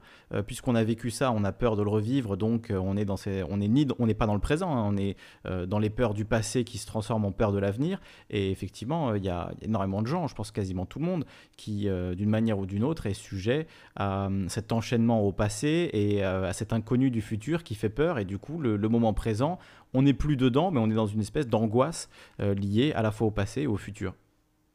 Alors c'est assez marrant parce que tout à l'heure, je te disais euh, conscient ou inconscient. Parce que mm. comme tu le dis, au passé, on a des traumatismes. Euh, et comme l'être humain a une capacité tout à fait particulière, c'est une formidable capacité à s'adapter. Et donc, pour s'adapter, on a une sorte d'ego archaïque qui nous conditionne. Hein, on peut, on peut se conditionner, on est toujours conditionné. Euh, le problème aujourd'hui, c'est que on a tout un tas de conditionnements inconscients, c'est-à-dire qui sont là depuis très longtemps, qu'on fait depuis très longtemps, et ça fait tellement longtemps qu'on le fait et qu'on ne regarde plus ce conditionnement qu'il est devenu inconscient. Et du coup, c'est c'est plus nous qui parlons, c'est notre conditionnement. Il y a un exemple qui est très simple que j'aime beaucoup citer, euh, c'est euh, confessions intimes. Quand tu regardes Confessions intimes, tu vois bien que quand les gens se regardent euh, dans leur crise à la télé, quand ils, ils se reconnaissent pas. pour rappeler ah, le, concept où on n'est pas forcément familier, Confessions intimes, c'est une émission, je ne sais pas si ça existe toujours d'ailleurs, euh, qui euh, allait chez les gens, les filmait, et au bout d'un moment, il y avait une intervention, bon, des gens qui avaient des problèmes relationnels, des problèmes dans leur vie, et au bout d'un moment, un psychologue venait et leur euh, remontrait les images qui avaient été filmées pendant les semaines précédentes. Et c'est vrai que souvent, les gens, en se voyant eux-mêmes euh, agir, voilà, se mettre à hurler ou euh, faire je ne sais quoi, avaient beaucoup de mal à se reconnaître, ou en tout cas, ça créait une espèce de, voilà, de, division entre ceux qu'ils avaient l'impression d'être et ceux qu'ils voient devant eux, qui est pourtant leur reflet. Exactement, c'est assez, assez étonnant que des gens qui se voient ne se reconnaissent pas. Parce que justement, euh, dans nos conditionnements, il y a des conditionnements conscients. Par exemple, quand je me mets dans ma voiture, je me conditionne à conduire la voiture. C'est un, conditionnement conscient. Alors, c'est un conditionnement conscient, on va dire. Euh, mais il y a des conditionnements inconscients qui sont liés, comme tu l'as dit, au traumatisme. C'est-à-dire que, selon mon expérience, hein, je ne sors pas ça des bouquins, quand euh, la société, les parents, l'école viennent nous donner une, nous apporte une dissonance, un, décalage entre ce que nous, on ressent et la réalité, euh, eh bien, par exemple, quand on dit maintenant ce que tu ressens, finalement, ça n'a pas cours dans notre société, c'est faux, en fait, en quelque sorte. Eh bien, pour nous, c'est une sorte de mini-traumatisme, en quelque sorte. Eh bien, pour nous aider, notre ego, quand on est plus jeune, euh, cette espèce d'ego archaïque, euh, ce qu'on pourrait appeler l'ego archaïque, je, avant d'en parler, je, vais essayer de le définir selon mon point de vue. C'est un peu comme si nous, nous étions incarnés dans une machine biologique, euh, en tant que en, tant que âme ou euh, en tant qu'esprit, ce que vous voulez. Et il y a une sorte de logiciel. Il y a une sorte de logiciel qui est livré avec le corps, mmh. euh, qui qui est là pour nous préserver, pour pour, pour c'est le gardien du corps en quelque sorte. Mmh. Et, et c'est vrai que dans le passé, ça nous a énorme, énormément servi parce qu'on était en mode survie.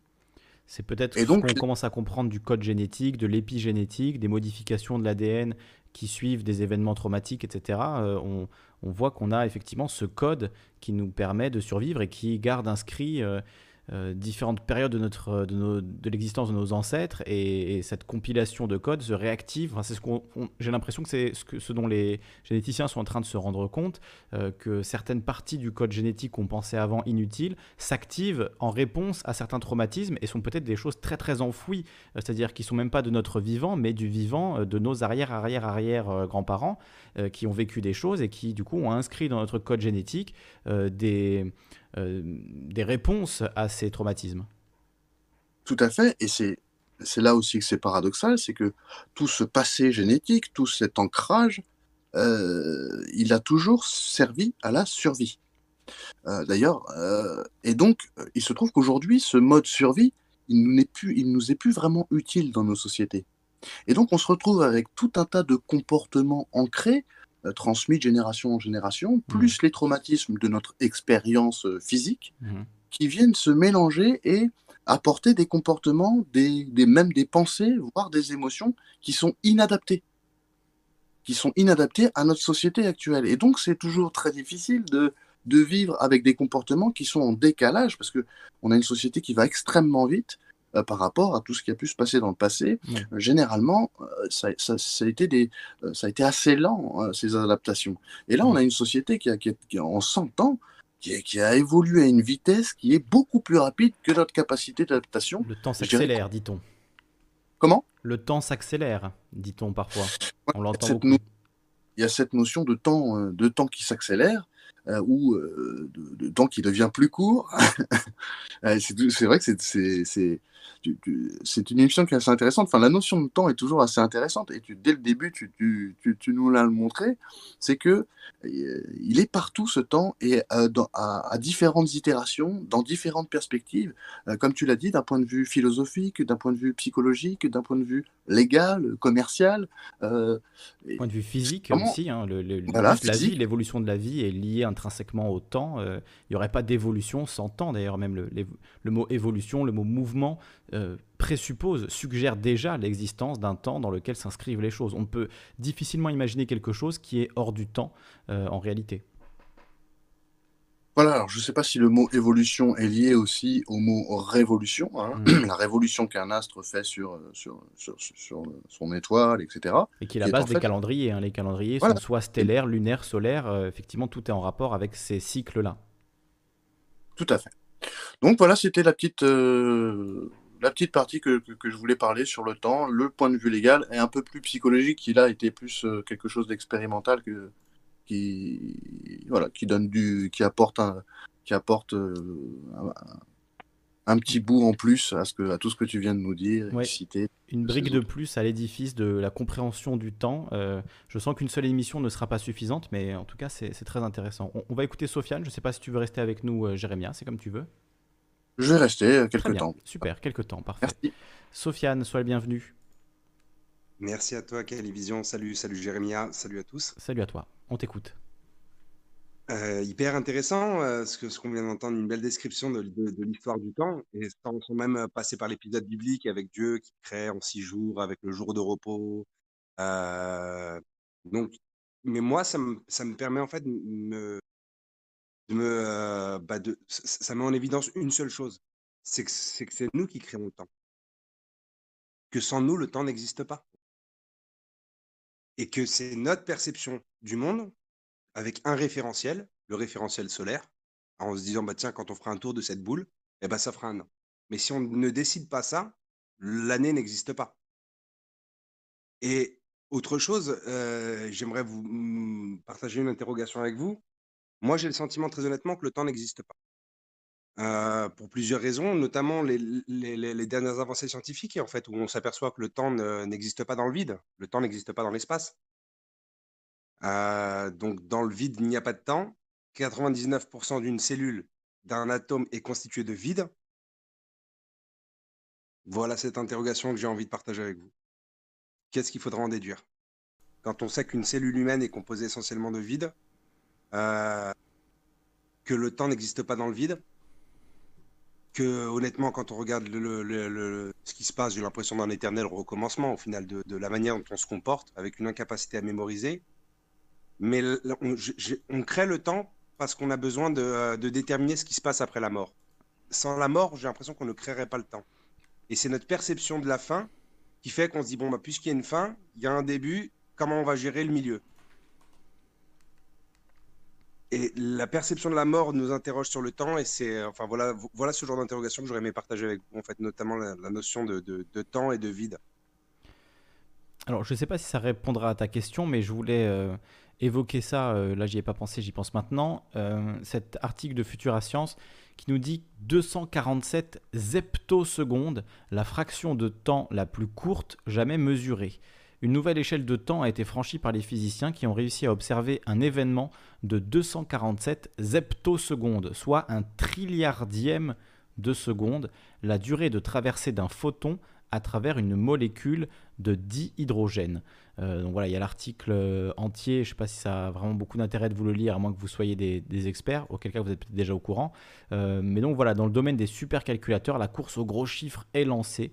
Après les pétaflops, voici euh, donc euh, les étaflops. Alors là, on parle de zeptosecondes.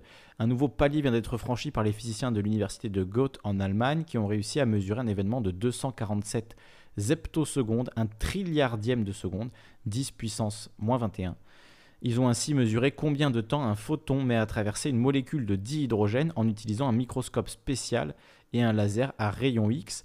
Euh, je, je pensais à ça parce que tu parlais de l'unité de, de- l'unité la plus petite, donc on parle d'atome, et justement, le mot atome, il vient de la même racine que le mot temps, sauf que le mot atome, il veut dire euh, euh, l'inverse, enfin le contraire. On, parle de, on pourrait dire attend. Euh, c'est pas c'est très très français, mais l'idée c'est que l'atome c'est ce qui est inséparable. Donc euh, le temps c'est ce qui est séparé, c'est ce qui est, c'est, déjà une séparation du temps, c'est déjà une division du flot du temps, tandis que l'atome lui est insécable, incoupé, indivisible. Et ça dérive également de la même racine. Donc euh, voilà, je, je trouvais intéressant par rapport à ce que tu, viens d'évoquer. Euh, après, je sais pas, est-ce que le temps ne s'écoule pas dans l'espace? Je suis pas sûr de ça. En tout cas, il s'écoule différemment. Euh, et ça, on le sait. En fait, le, temps euh, n'est pas. Euh, il n'y a pas d'unicité du temps. Ça, c'est assez incroyable. J'ai découvert ça du coup en, préparant cette émission. Mais il y a une expérience avec des, horloges atomiques. Si vous prenez une horloge atomique, si vous prenez deux horloges atomiques et que vous les synchronisez parfaitement, vous en prenez une, vous la montez de deux étages et vous la redescendez, elles sont désynchronisées. Euh, de pas grand-chose, hein, de quelques pouillèmes de, secondes, mais, elles sont désynchronisées. Donc il n'y a pas d'unicité du temps. Plus on est haut, euh, moins le temps passe vite, me semble-t-il.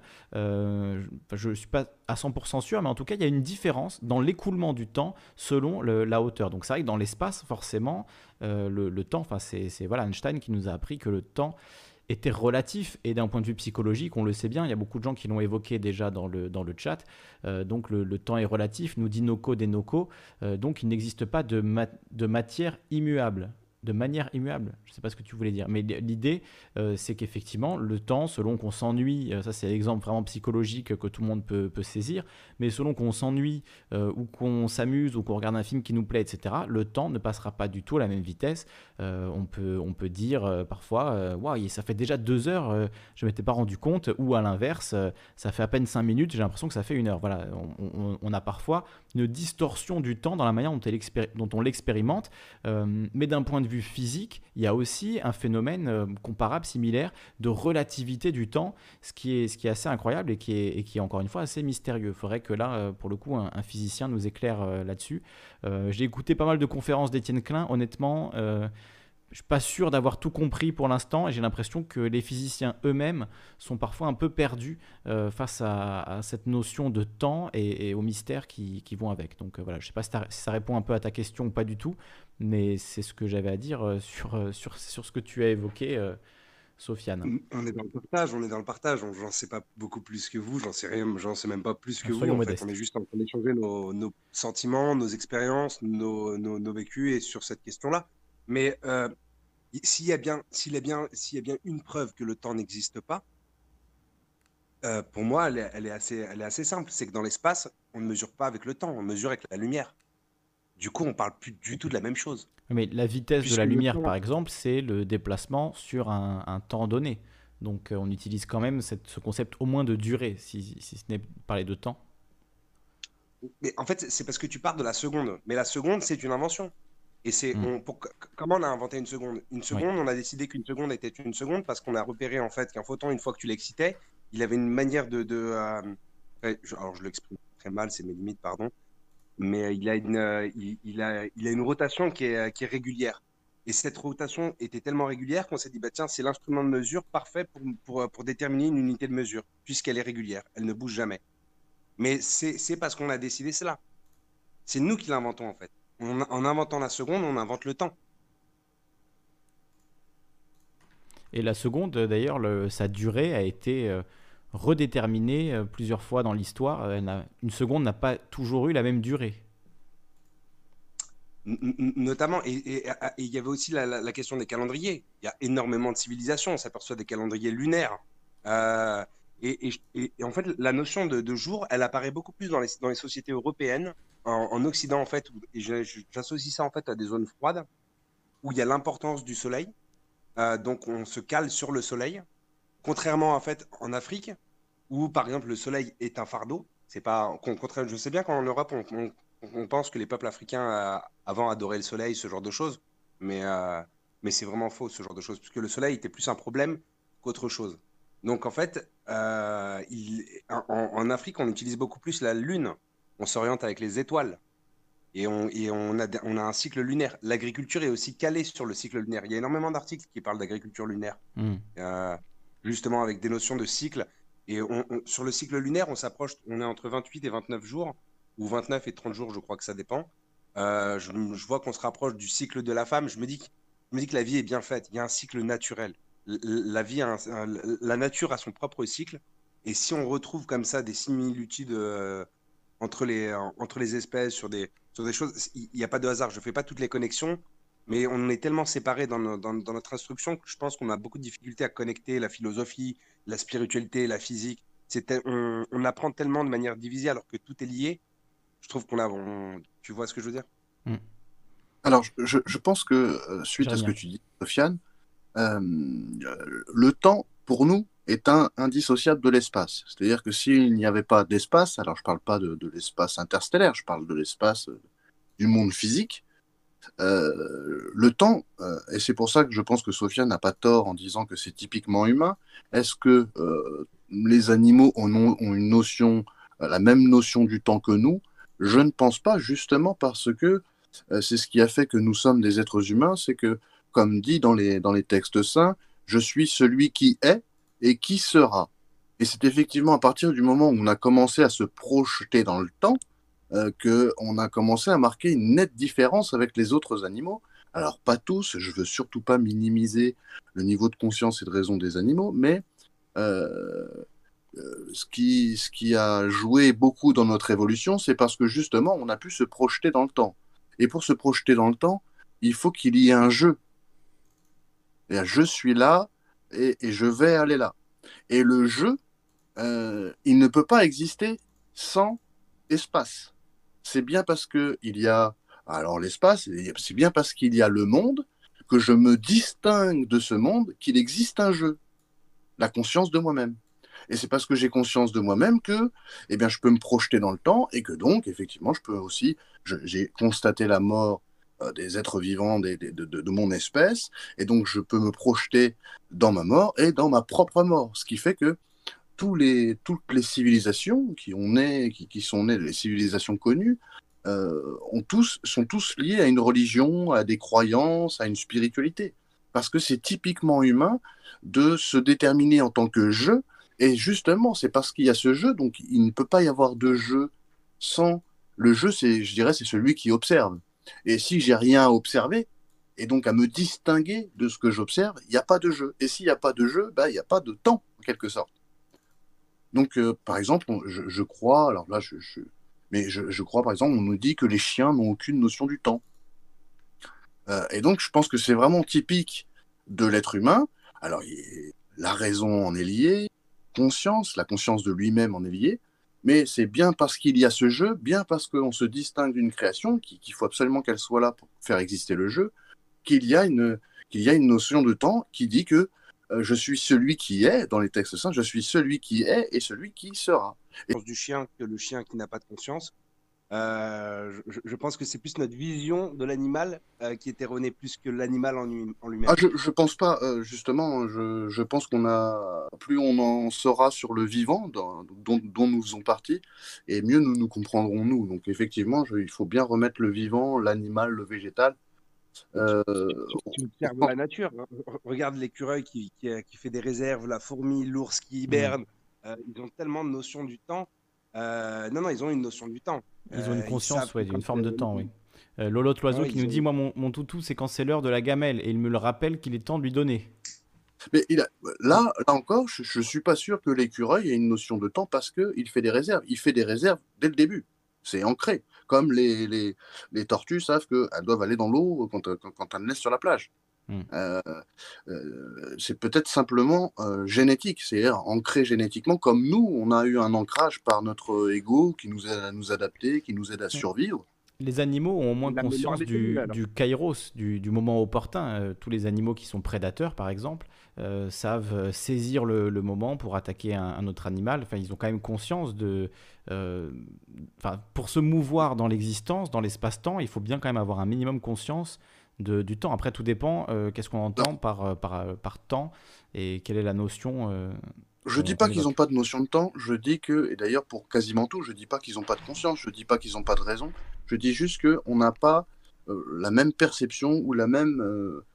Je pense que des animaux ont de la raison, on voit certains oiseaux qui sont capables de, de, de de, résoudre des, problèmes assez complexes, euh, mais c'est pas pour autant que les oiseaux fabriquent des centrales nucléaires. Donc oui, elles ont un niveau de raison, tout, tout comme un niveau de conscience, mais c'est là encore, ce, je pense que c'est cette notion de jeu qui est très important.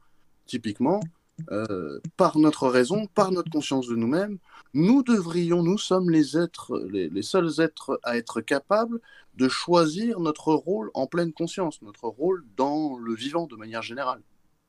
Euh, je pense que le, les animaux exécutent euh, alors je sais pas comment on pourrait dire, il y en a qui parlent de loi divine ou de loi physique du monde. Si on prend la nature comme les modalités d'application des lois physiques du monde, alors je pense que les animaux les appliquent euh, de façon absolue, euh, de façon euh, inéluctable, et qu'ils ne, que nous, finalement, avec ce, fameux jeu, cette conscience de soi-même. Je ne dis pas que les animaux n'ont pas conscience d'eux-mêmes. Au contraire, j'ai tendance à, à, beaucoup valoriser le, vivant de manière générale. C'est juste que notre notre, notre notion à nous, notre, notre conscience de nous-mêmes est, est, à un niveau, je ne veux pas dire supérieur non plus, mais être à un, un, un, autre niveau qui fait que, eh ben, on a cette place. Enfin, on, on, par exemple, par notre raison, on est les seuls animaux à, à utiliser de l'énergie extracorporelle. Et c'est justement parce que nous utilisons. Oui. La photosynthèse, mec. Oui, les, les, plantes, les fourmis aussi. Non, euh, je, vous parle de, de, de, vous parle pas de, capter de l'énergie ou de manger de l'énergie pour nous-mêmes. Je parle de quand on a commencé à maîtriser le feu, finalement, un seul être humain pouvait mettre le feu à toute une forêt. Et donc, c'est notre capacité à utiliser de l'énergie extracorporelle, de l'électricité, du pétrole, etc., etc., qui fait que on a euh, aussi justement l'énergie, euh, par principe, c'est justement ne pas laisser les choses dans l'état. C'est notre capacité à modifier. Euh, et on voit bien que notre capacité à, mo à modifier l'environnement par, euh, par, par, par, par l'utilisation de cette énergie extracorporelle fait que nous sommes l'espèce qui avons la, la, la, la, plus grande des capacités à modifier notre environnement de par cette utilisation. Mais il y a, d'autres animaux qui modifient leur environnement. Je pense à tous les insectes, euh, les oiseaux qui récupèrent des, des, brindilles pour faire des nids, etc. On n'est on pas les seuls à exploiter notre environnement, non, ou en tout cas à le, à le, transformer à notre euh, service. Après, on est peut-être ceux qui le font euh, le plus. Ça, c'est ça. C'est ça, ça que je veux dire. Euh, évidemment, il y a des. Euh, je, je, crois qu'il y a fort impact, certains quoi. oiseaux qui mettent le feu, qui utilisent euh, oui. des, des, des, branches. Oui, oui en, en, en, Australie notamment, apparemment, ils ont, ils ont compris que c'était un oiseau qui prenait des branches des, des braises et qui les, qui les balançait sur, sur des endroits inflammables pour pouvoir trouver plus facilement du gibier. Donc, euh, faire sortir le gibier, effectivement. Mais là encore, c'est une question de, de, dosage. Effectivement, il n'y a pas d'oiseau qui fait des centrales nucléaires. Et, et donc, mmh. c'est un autre niveau. Oui, ça ou des super tankers ou de l'exploitation de pétrole en haute mer ou je ne sais quoi. Voilà, Est-ce que vous avez déjà entendu parler des blobs? Les blobs, c'est une sorte de champignon, c'est ça Une sorte de champignon qui, qui, se, qui se déploie. Euh... C'est pas un champignon. C'est un être unicellulaire, oui, c'est ça. Ouais, c'est un être unicellulaire à plusieurs noyaux. Non? Enfin, Oui, si, toi, si, euh, je, ça, elle... ça, me dit quelque chose, oui. oui. Ouais, c'était assez incroyable parce qu'ils avaient, elle avait la possibilité. En fait, elle, le blob euh, se propage et il n'aime pas le sel. Et ils sont, ils sont aperçus en fait que le blob pouvait transmettre ça, pouvait transmettre l'information, qu'il y avait une mémoire, qu'il y avait une conscience euh, du sel avec, avec un taux de développement et les blobs, selon le, les régions du monde, ne, ne, ne, résistent pas au sel de la même manière. Il y avait vraiment toute une intelligence et une conscience, en fait, avec un choix et un apprentissage. Euh, le, le blob, donc cette, cette, cellule à plusieurs noyaux, a la capacité d'apprendre et de transmettre à quelqu'un d'autre qui n'a pas vécu la même expérience. Donc c'est le Physarum polycéphalum, le blob, comme, comme on l'appelle ah, effectivement. Le nom, le nom exact, c'est Physarum polycéphalum donc une espèce unicellulaire de myxomycète. Donc je pense que c'est un champignon, un hein. myxomycète. A priori, myxo, c'est la racine des champignons. Myxomycètes sont des eucaryotes unicellulaires qui se caractérisent par la formation d'un plasmode, vrai ou pseudoplasmode. Ils étaient initialement réunis aux champignons car leur cycle de vie comporte une étape de sporulation végétative macroscopique. Ce regroupement s'est avéré polyphylétique car formé de plusieurs lignées indépendantes de protistes, aucune d'elles n'étant lié aux champignons vrais du, règle, du règne des fungi. D'accord, donc c'est pas un champignon, euh, mais bon, ça, ça, y ressemble un peu. Donc ouais, euh, c'est un myxomycète, un organisme capable de prendre diverses formes. Bien que n'ayant pas de cerveau, il est doté de certaines capacités d'apprentissage, comme les champignons dont il ne fait pas partie. Je retire ce que j'ai dit. Cet organisme monocellulaire possède des milliers de répliques de son noyau, permettant sa fragmentation et la fusion des fragments, ce qui a suscité une erreur historique on a longtemps cru que cette cellule géante était un champignon et qu'elle possédait plusieurs noyaux, et Physarum polycephalum a donc longtemps été qualifié de mycète et de polynucléaire. Voilà, donc euh, il y a eu effectivement méprise sur le, la véritable nature en tout cas au sein de notre classification de cet être. Donc, pourquoi tu voulais parler de, de, ce blob? Voilà pourquoi je parlais du blob en fait, puisque si on a une cellule qui a une conscience et qui transmet une information dans le temps, donc une cellule peut le faire. Donc si une cellule peut le faire, tout ce hmm. qui est au-dessus d'une cellule là. Oui. D'une manière ou d'une autre, oui. Et la question qui s'est posée, du coup, pourquoi je, parle du blob, en fait, c'est parce que donc je reviens du coup au départ avec la, la notion de conscience de soi, et ils s'aperçoivent en fait que la conscience de soi se serait concentrée dans ce qu'on appelle les microtubules. Microtubules, ça vous parle? Alors, il y a, l'expérience, je ne sais pas si c'est ça que tu évoquais par rapport au sel. Je peux lire juste ce qui est dit sur, euh, sur Wikipédia. Euh, donc, dans l'expérience de cette équipe, 4000 individus sont séparés, donc des individus, des blobs, hein, euh, sont séparés en deux groupes de taille identique, le groupe H habitué et le groupe N naïf. Les individus du groupe H s'entraînent à réprimer leur répulsion naturelle pour des substances inoffensives comme le sel pour aller chercher leur nourriture de l'autre côté d'un pont qui en est recouvert. Donc euh, on met un groupe avec la nourriture qui est de l'autre côté d'un pont recouvert de sel et un groupe avec un pont où il n'y a pas de, de sel. Ensuite, on met des individus de chaque groupe dans la même situation, consistant à devoir traverser un pont recouvert de sel pour aller chercher leur nourriture. On constate que les individus du groupe habitué sont bien plus rapides à la tâche. Dans un deuxième temps, on crée des couples HH, HN et NN et on les met à nouveau ensemble dans cette situation. On constate alors que pour aller chercher leur nourriture, les individus N qui s'associent à des individus H, donc les individus naïfs qui sont associés à des individus habitués, sont aussi rapides qu'eux. Ils sont beaucoup plus rapides que les autres individus N. Enfin, on recommence en séparant les couples soit une heure, soit trois heures après les avoir laissés fusionner, puis seulement après, on soumet les individus à nouveau à l'épreuve du pont de sel. Dans ce cas, on constate que parmi les N qui fusionnent avec un H, seuls ceux qui fusionnent pendant 3 heures sont aussi rapides que des H. Donc en fusionnant, en fait, ils peuvent apprendre effectivement d'une certaine manière, euh, c'est une forme d'apprentissage, oui, clairement, euh, à, aller sur un pont de sel qui normalement euh, les, ferait fuir. Si on les entraîne, effectivement, très rapidement, ils s'unissent et ils pratiquent ça. Donc c'est assez impressionnant. Et du coup, en fait, la conscience qui permet cette, euh, cette résistance, l'analyse d'un environnement, l'analyse du chemin le plus court pour mm. aller. Euh, donc, une cellule a cette. Là. Et on, bon, après là, je sais pas, mais on, il se trouverait peut-être que la, notre conscience réside pas dans notre cerveau ou dans notre cœur, mais dans, nos micro, dans les microtubules. La, science. la, science actuelle, enfin, le beaucoup d'études euh, tentent à montrer. Je ne sais pas si vous avez vu l'excellent documentaire Le génie des arbres.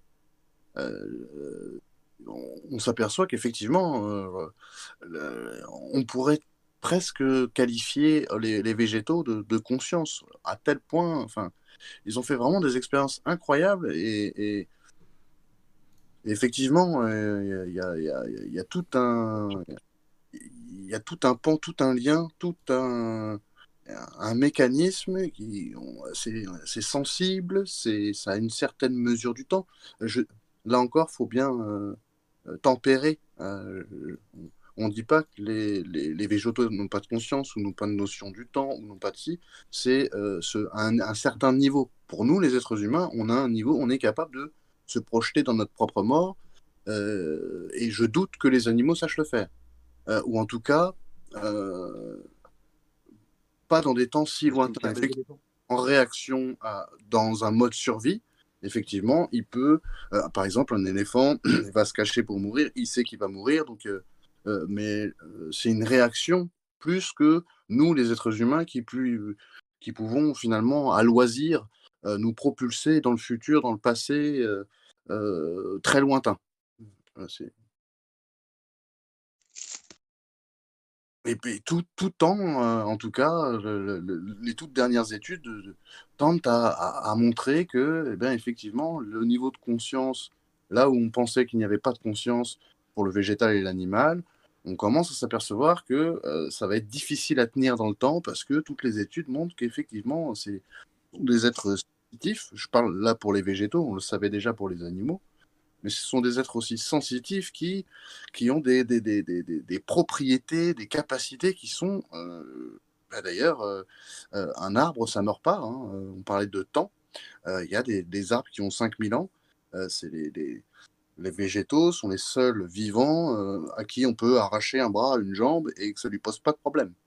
ils sont immortels en quelque sorte. Donc eux, ils peuvent être détruits quand même. Du coup, si, si, notre notion du temps n'est pas applicable aux autres espèces, c'est que notre notion n'existe pas. Mais tout comme, tout comme le bien et le mal, le bien et le mal est une notion humaine. Quand tu regardes la nature, elle fait jamais rien de mal. C'est bah, nous. une interprétation. Moi, je pense que dès que tu es dans bien et mal, tu es déjà dans l'interprétation de quelque chose. Voilà, c'est ça. C'est typiquement humain. Tu, tu, portes un jugement, tu juges une situation bonne ou mauvaise. C'est ça, c'est typiquement. Ouais, c'est et, du coup, c'est ce qui me conforte dans l'idée que le temps aussi. J'ai envie d'être d'accord avec toi aussi sur, sur le fait que le temps n'est qu'une perception humaine, une conception humaine euh, qui, euh, qui n'a pas cours finalement, euh, en tout cas tel que nous on le conçoit bien sûr, hein, tel que nous on conçoit, qui n'a pas cours dans le, dans le, règne animal de manière générale, justement parce que nous avons cette raison. si on, on, parle de conscience, pour moi la conscience c'est mettre du sens. Hein. quand on a pris conscience de quelque chose, c'est qu'on a mis du sens. Et si on regarde le, monde de manière générale, il y a euh, Frédéric Delavier, je ne sais pas si vous connaissez, euh, qui a dit une phrase euh, en, répondant à une de mes questions, qui a dit Les lois physiques du monde et l'évolution des espèces n'ont pour seul but que de générer la conscience. Et en fait, on s'aperçoit qu'effectivement, c'est pas plus j'observe, on a cette faculté, nous, cette raison qui nous permet de de toujours mettre du sens, de toujours prendre conscience. Finalement, plus on observe et plus on met du sens, et donc plus on prend conscience d'eux. Et c'est, euh, là encore, je ne suis pas sûr que la notion de temps euh, soit, soit vraiment là dans la conscience. Euh, on pourrait, on part sur d'autres sujets, mais bon, c'est quand même intrinsèquement lié. On l'a vu, la physique, la psychologie, cette notion de temps, dans sa perception, dans sa conception, euh, amène, c'est quelque chose de central dans le monde physique, hein, dans l'espace, parce qu'on ne peut pas le séparer de. Si il a pas, si j'ai pas euh, euh, un monde physique, eh bien alors je ne peux pas m'en distinguer, je ne peux pas faire exister le jeu. Et donc la notion de temps, la, pensée, si j'ai rien à observer, je ne peux pas penser.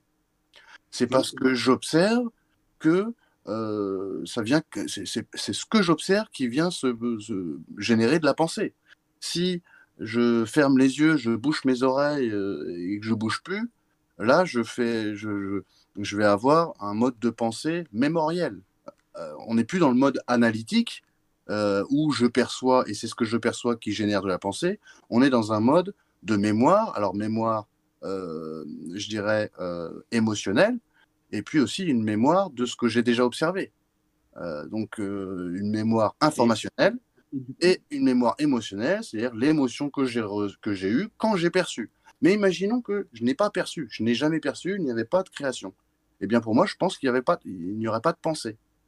Hmm. Donc, c'est pas moi qui génère la pensée, c'est parce que j'ai quelque chose à observer et que je me distingue de ce quelque chose qu'il peut y avoir la pensée. Et donc, si et donc il peut y avoir l'émotion. c'est l'idée de conscience, oui, que tu évoquais. C'est c'est l'idée de, conscience, c'est-à-dire que la conscience est forcément, en tout cas telle que nous on l'aperçoit, divisée du reste du monde. On est euh, euh, un être conscient, c'est une île qui est isolée euh, dans sa, au sein de son corps. Sa conscience est isolée au sein de son corps, piégée dans le présent, comme on le disait tout à l'heure, et effectivement tout le reste est extérieur. Et c'est parce qu'il y a un jeu qu'il y a une pensée, qu'il y a une émotion et qu'il y a un choix. Si j'ai pas de d'espace, si j'ai pas de monde physique, j'ai pas de choix. Parce que j'ai pas de jeu. Parce que j'ai pas de pensée, parce que j'ai pas d'émotion. Alors, je vais saluer ceux qui nous ont rejoints. Bonjour à Daimon. Salut à Olivier Chougrani qui nous dit euh, Anthropic Principle, please.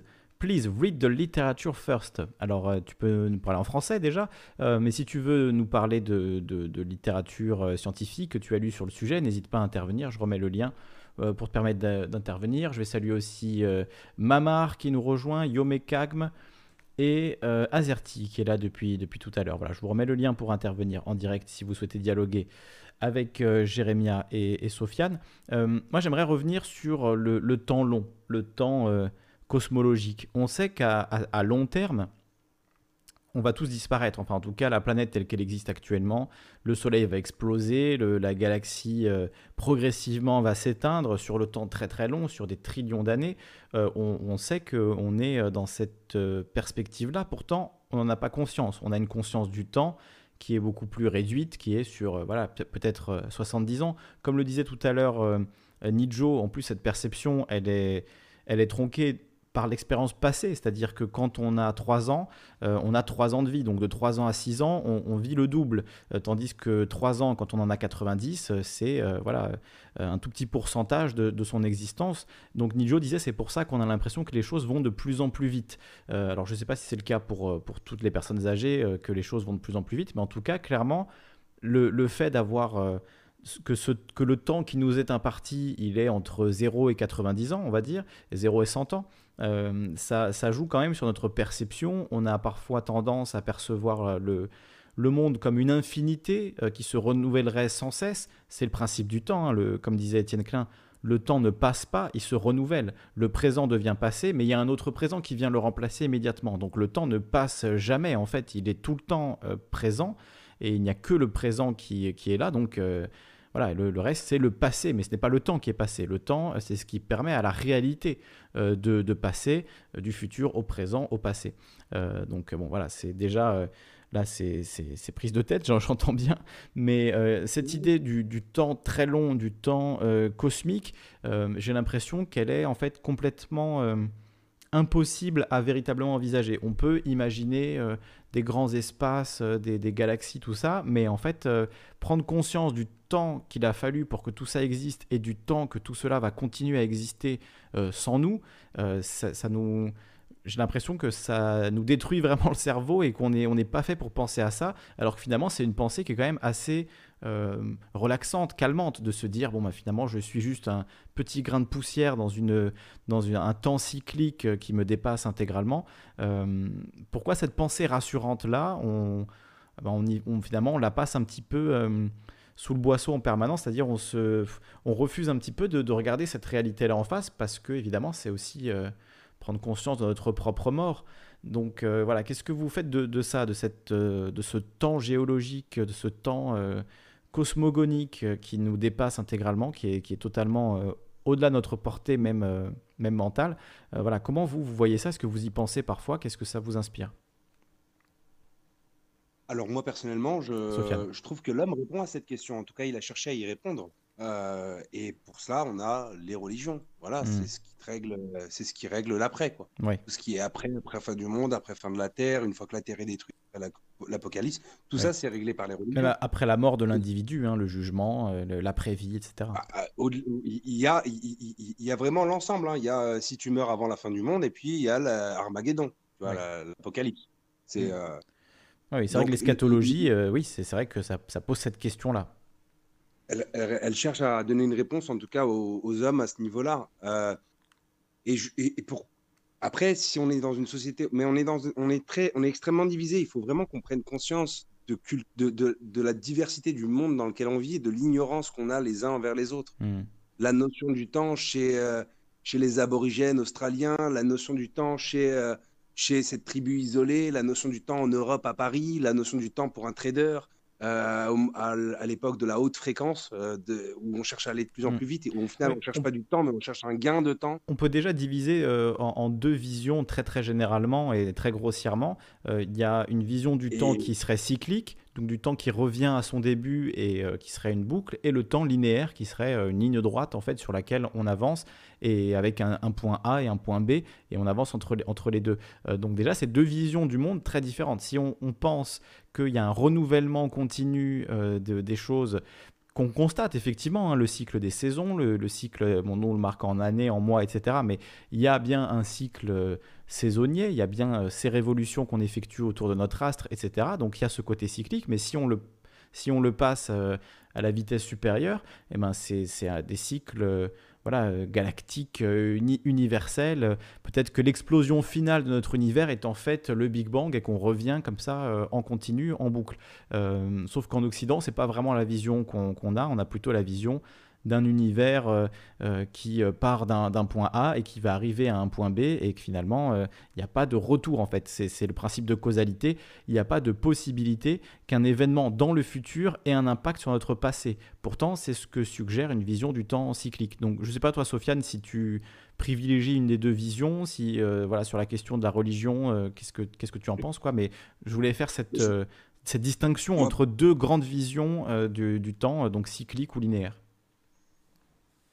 au-delà, au-delà même des distinctions entre religions, vraiment, même en tant que culture, et je pense aux cultures euh, antédiluviennes ou aux Aztèques avec leur calendrier. Donc, je, me dis, en fait, le problème, c'est que de, je, me rends compte de ma propre limite, et je me dis, j'essaye d'observer une notion qui est large comme une forêt, avec une petite lampe torche et il faudrait que je m'intéresse à beaucoup d'angles de vue, beaucoup d'interprétations, beaucoup de visions du temps euh, pour essayer d'en avoir une idée globale que l'on s'en fait sur Terre. Et euh, parce que je sais que c'est pas du tout la même chose. ici, on pense que on ne peut pas arrêter la course inexorable du temps, alors que si tu es dans le désert, le temps ne fait aucun sens. Là encore, alors déjà, euh, chez nous, pour la, pour la relativité du temps, on dit que euh, une minute, euh, c'est court, mais le doigt coincé dans une porte, c'est très long. Après, pour ce temps, là encore, je pense que beaucoup de notre, j'ai envie de dire dissonance, de notre incompréhension face au temps, c'est cet ancrage génétique, parce que pour moi, la notion de temps chez l'homme apparaît pour la survie, et que aujourd'hui, cette notion de survie est, beaucoup moindre. On a beaucoup moins à s'inquiéter de si on va mourir ou pas demain parce qu'il faut faire attention à ci, parce que euh, on, a, on, vit dans des sociétés modernes où on n'a pas trop à s'inquiéter du lendemain. Je parle en, en, tant que vie et mort. Euh, on peut s'inquiéter de demain pour l'incertitude, etc. Oui, mais je parle. Et donc on a tout ce bagage euh, lié à la survie, notre, je sais pas moi, l'ego archaïque, euh, euh, tous ces conditionnements intergénérationnels, génétiques, etc., qui aujourd'hui n'ont pas vraiment lieu d'être et qui viennent finalement prendre le pas. Hein, c'est ça, nos projections dans le passé, nos projections dans le futur, la maîtrise de notre présent pour, pour améliorer notre avenir proche. Et, et c'est, on, a, on, a, on a du mal à gérer ça en fait. On a du mal à gérer toute cette toute cette évolution génétique, euh, euh, comportementale, euh, de, conditionnement, avec une vie aujourd'hui qui, n'en a plus besoin. Donc on a tout un tas de comportements, tout un tas de processus de pensée qui sont inadaptés. Et on ne sait pas trop quoi faire de tout ce bagage. Et, donc, je pense qu'une une des explications au fait que, comme tu le disais, on pourrait faire un autre live euh, la semaine prochaine sur ce, sur ce sujet, et il serait autant fourni, c'est parce que on a vraiment cette dissonance entre ce, qui est en nous génétiquement, tous ces conditionnements de nos familles, intergénérationnels, etc., avec un monde aujourd'hui où ben, on n'a pas eu le temps de s'adapter, c'est venu très très vite.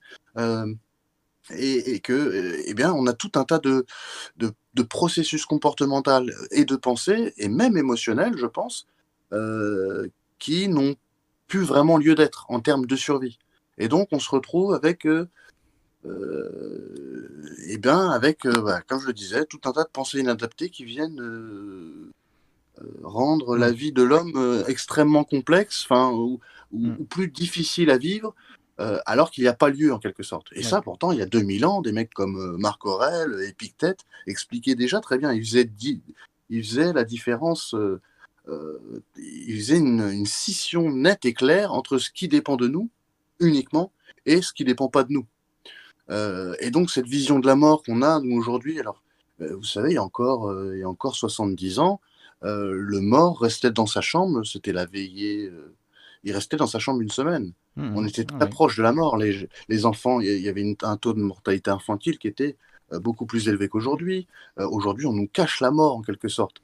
Donc on, se fait des films, hein, euh, on se fait des films, alors que si nous regardons la création, eh bien, elle n'a de cesse que de faire éteindre des choses pour les, pour les faire renaître d'une autre manière, et que, et que euh, rien de ce qui a vécu un jour et qui est parti euh, va pouvoir revenir et recommencer, ou à part dans ceux qui ont des, des convictions sur la réincarnation, etc. Mais c'est vrai que cette notion de temps, on a l'impression que ça nous piège et je pense que, eh bien là encore, il faut, euh, il faut prendre un certain recul parce que beaucoup de nos comportements, euh, en plus inconscients, euh, donc c'est des comportements dont on se rend même plus compte, eh bien, sont totalement inadaptés aujourd'hui parce qu'on ne sait pas quoi faire de tout ça et ça vient perturber nos vies, ça vient eh bien, nous éloigner du, du de l'instant présent, qui dans beaucoup de cultures est bah, eh ben, le seul moment qu'on vit en permanence, j'ai envie de dire. Euh, et qui euh, et c'est dans ce seul moment-là où on peut avoir de la plénitude. Parce que dès qu'on est dans le passé, dans le futur, dans le passé avec euh, la culpabilité, des rancunes, dans le futur avec des attentes, des angoisses, des peurs, des désirs, eh bien on n'est pas dans ce présent-là. Mm. Et donc effectivement, on ne peut pas atteindre la plénitude. Et c'est tout le travail de, de, de, de la philosophie. Et c'est d'ailleurs assez étonnant, c'est une question que je me pose toujours, c'est comment ça se fait qu'il y ait des types, il y a plus de 2000 ans, ils avaient déjà vu ça, et que 2000 euh, ans plus tard, on, est encore en train de se poser les mêmes questions. Hein, on est vraiment amnésique euh, à travers le temps. comme si qu'on oubliait. Hein, parce que... Bah, c'est vrai que ce qu'a écrit Saint-Augustin que j'ai lu au début de l'émission, euh, c'est toujours... on ne peut plus d'actualité et voilà, il n'y a pas grand-chose qui a évolué sur la question du temps pour le coup. Il n'y a pas eu un mouvement euh, fondamental. On, a toujours ces mêmes questionnements sur notre perception, sur enfin, ce qu'écrivait Pascal aussi et ce que tu viens de, résumer d'une autre manière. Euh, le bouddhisme aussi euh, se consacre beaucoup à cette question d'accepter l'instant présent et de lâcher prise avec, avec, le passé et le futur et, d'accepter que la, seule réalité dans laquelle on existe, c'est effectivement le temps présent. Le futur n'existe pas encore, si ça se trouve, on n'y arrivera même pas. Le passé n'existe plus, il est voilà, à jamais euh, inaccessible. Il n'y a que euh, cet instant de jonction, de friction entre le passé et le futur où nous existons. Et euh. c'est même la seule condition en fait de, notre existence. S'il n'y avait pas de temps, il n'y aurait sans doute pas d'existence, ou en tout cas, elle serait extraordinairement différente de l'expérience sensible et consciente qu'on a du monde. Elle serait dépourvue de perception. et là encore, si on veut même compliquer les choses, euh, parce que c'est vrai que c'est un sacré casse-tête. Euh, dans le présent, il y a quand même les informations du passé, et pour pouvoir construire le futur, il y a automatiquement dans le présent aussi les informations de notre futur. Il ne peut pas y avoir de, il peut pas y avoir de présent sans passé. Alors effectivement, le passé est passé, il est révolu, mais néanmoins, euh, j'ai toutes les informations de ce passé, ou j'ai les informations de ce passé. Et il est inévitable que dans mon présent, il y a aussi une partie des informations de mon futur. Non?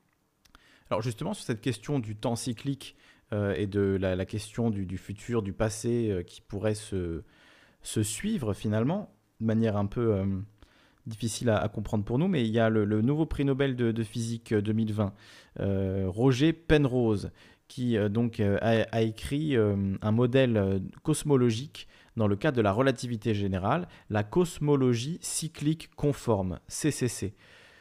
Donc Roger, Penrose, dans la CCC, euh, écrit que l'univers itère à travers des cycles infinis, l'infinité temporelle future de chaque itération précédente étant identifiée à la singularité du Big Bang suivant, affirmant que l'univers dans lequel nous évoluons ne serait ainsi pas le premier, ni le dernier d'ailleurs. Il a popularisé cette théorie dans son livre de 2010 intitulé Les cycles du temps, une nouvelle vision de l'univers.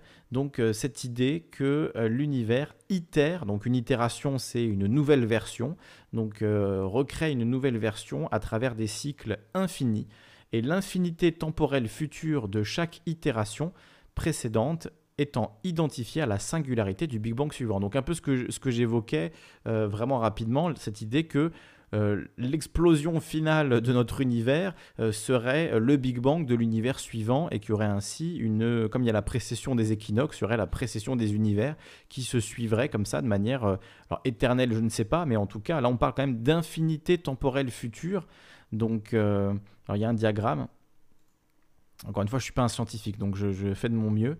il faudrait inviter y penser là pour parler de ça, ou quelqu'un, ou Étienne Klein, ou quelqu'un qui, qui comprend euh, tout ça. Euh, ouais, je suis pas sûr de, bien pouvoir vous expliquer ça ou même de, pouvoir le vulgariser.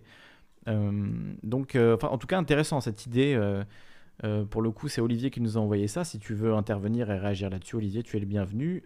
toi ou n'importe qui d'autre, je vous remets le lien pour, pour intervenir. Donc, je ne sais pas si ça vaut le coup que je vous lise l'intégralité. de Le, l'article. Ça le parle de. fractal, en tout cas, le mot fractal me Ouais. vient, me vient, me vient forcément à l'esprit. Mm. Parce Ouais, que ça alors, les, correspond alors, à beaucoup de la... les fractales, il y a l'idée quand même que euh, c'est une, une itération, une reproduction, mais à une échelle supérieure. C'est-à-dire de plus en plus grand, ou de plus en plus petit, selon euh, le sens dans lequel on, on regarde. Et ce qui nous permet, la fractale, d'avoir euh, l'infini dans un monde fini. Donc euh, j'aime beaucoup cette idée de fractale parce qu'on la retrouve euh, partout dans la création euh, et que souvent on dit les grandes choses sont faites de plus petites. Et donc ce rapport, le temps me semblerait, je pense dans ce, dans le dernier scientifique que, tu nous parlais, celui qui a eu le prix Nobel, je ne sais pas s'il fait référence à, quelque chose de fractal, mais c'est vrai que le- les différentes itérations, alors effectivement, peut-être à un autre niveau, peut-être que lui le voit différemment, mais c'est vrai que le- cette notion de fractal, elle est quand même très, euh, très, très significative. D'ailleurs, c'est assez étonnant qu'on n'en ait pas encore parlé jusqu'à jusqu'à maintenant. Je vais lire la définition du, du mot fractal rapidement pour qu'on puisse euh, être tous au, au clair là-dessus. Euh, une figure fractale est un objet mathématique qui présente une structure similaire à toutes les échelles. C'est un objet géométrique infiniment morcelé dont des détails sont observables à une échelle arbitrairement choisie. En zoomant sur une partie de la figure, il est possible de retrouver toute la figure. On dit alors qu'elle est auto-similaire. Bien qu'un certain nombre de choses étaient déjà connues auparavant, on attribue la découverte des fractales au polytechnicien français Benoît Mandelbrot. Et d'ailleurs, on parle de modèle de Mandelbrot pour ceux qui euh, font des fractales euh, générés par ordinateur. Euh, voilà, le nom de Mandelbrot ou de modèle Julia aussi reviennent assez souvent. Euh, moi, j'aime beaucoup créer des, fractales avec des logiciels, mais je dois bien avouer que mes connaissances sur le sujet s'arrêtent là. Euh, j'aime bien appuyer sur les boutons et faire apparaître des jolies euh, formes géométriques, mais voilà, je ne pourrais pas vous en dire beaucoup plus. En tout cas, voilà, c'est ce modèle. Là, on le voit sur un, chou romanesco, un exemple de forme fractale naturelle. Donc, on voit le même, le même modèle en fait qui se reproduit à différentes échelles.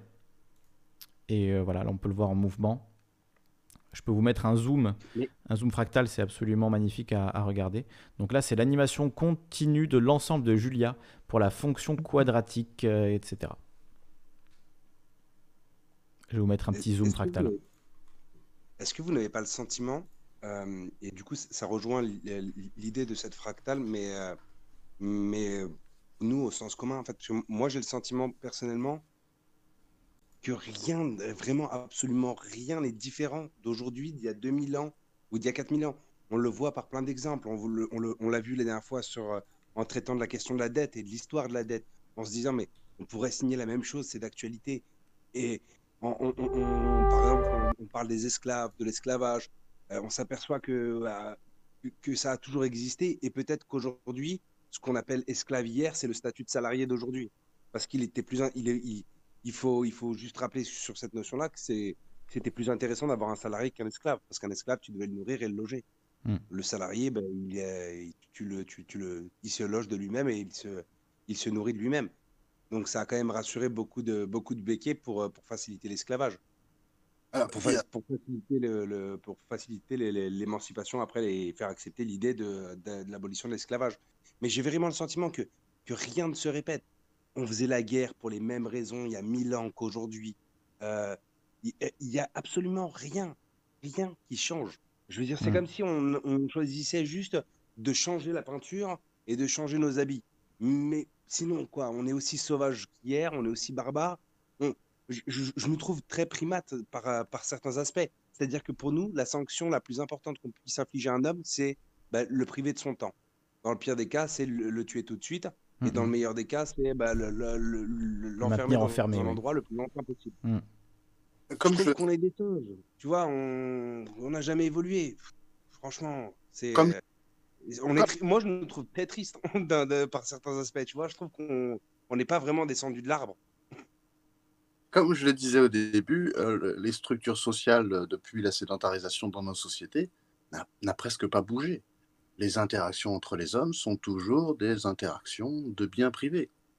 Bien ce- même ce qu'on appelle sédentaris- sédentaris- euh, sédentarisation, pardon, euh, on n'en a aucune idée parce qu'on on fait abstraction de toutes les sociétés antédiluviennes, on, fait, on, on ne connaît rien sur les sociétés en, en Afrique, On n'a aucune idée de tous ces gens-là. On considère que. Mais ils avaient leur propre mode de vie. C'est faux. On a un regard sur le passé qui est toujours Ah, mais aujourd'hui, on vit mieux qu'avant. On est plus intelligent qu'avant. Franchement, je suis pas sûr. Ah, j'en suis pas sûr. Mais d'un point de vue euh, anthropologique, si tu préfères, euh, tant qu'on sera des grands groupes d'hommes, eh bien, il y a tout un tas de choses qui sont immuables. Euh, plus il y a un grand groupe d'hommes, il y a donc de plus en plus d'interactions. Et plus il y a d'interactions, plus on doit les régir. Plus on fait des lois. Hmm. D'ailleurs, les lois sont apparues pour régir les interactions entre les hommes. et c'est pour ça que je dis, on n'est pas plus intelligent que nos anciens. Ce serait très hautain de penser le contraire. Oh oui, quand on, quand on voit des mecs comme Marc Aurel ou comme Épictète, je peux vous assurer que c'est, il n'y a pas un mot en trop, il n'y a pas un mot en moins. Euh, non, là, je pense plutôt qu'on a, qu'on a régressé. Euh, d'ailleurs, c'est, pour ça que je pense qu'on est amnésique. L'illusion de la technologie nous fait, nous fait porter un regard supérieur. Parce qu'on parle par téléphone, on se dit, ben, on est forcément plus évolué qu'il y a, il y a mille ans. Euh, tout à l'heure, euh, tu parlais du fait qu'il y avait des esclaves et que euh, l'esclavage est toujours là. Effectivement, d'une, parce que nous sommes d'abord et avant tout esclaves de nos passions, esclaves de nos désirs, esclaves de nos propres comportements, conscients ou inconscients. maintenant, quand même, là, là encore, on pourrait y voir une autre itération. Il y a une mesure à l'esclavage. L'esclavage, dans le code pénal, je crois que c'est le 224.1, dans le code pénal, c'est de toucher à un des attributs de la propriété. Et donc, il y a trois attributs de la propriété qui sont l'abusus, l'usus et le fructus. Donc, euh, l'usus, c'est l'usage de la chose, donc l'usage de ton propre corps pour l'esclave. Euh, tu as l'abusus, la disposition pleine et entière de la chose, donc de, ton corps, et le fructus, les fruits de ton corps. Et donc, euh, dans le passé, un esclave, et ça on le voit, euh, je vous dis, au XVIIIe siècle déjà avant Jésus-Christ, dans les lois d'Amourabi, donc les lois acadiennes, babyloniennes, euh, il y avait déjà des esclaves, mais là c'était des esclaves où on touchait aux trois attributs. C'est-à-dire que à la fois le corps de l'esclave, à la fois le fruit de l'esclave et à la fois l'usage de l'esclave appartenaient au maître. Donc là, on voit bien un titre de propriété qu'avait un maître euh, sur son esclave. Et à travers le temps, ça s'est dilué, puisque après, euh, on parlait de servage, de servage volontaire. Euh, d'ailleurs, avant, la dette était, euh, était rattachée au corps. Il a fallu des années, des années, des, des centaines d'années pour qu'un jour on crée la sûreté, donc là encore, c'est des concepts intellectuels, qui séparaient le corps de la dette. Avant, euh, si vous ne pouviez pas vous mettre en servage volontaire, donc, hein, pour payer une dette, si vous ne pouviez pas le faire parce que vous étiez, euh, pour X raisons, incapable de vous mettre en servage, eh bien, on vous démembrait physiquement et le propriétaire de la créance pouvait exiger une partie de votre corps qu'on déposait le matin euh, devant sa porte en guise de, paiement de la créance. Et donc, on a séparé le corps de la dette.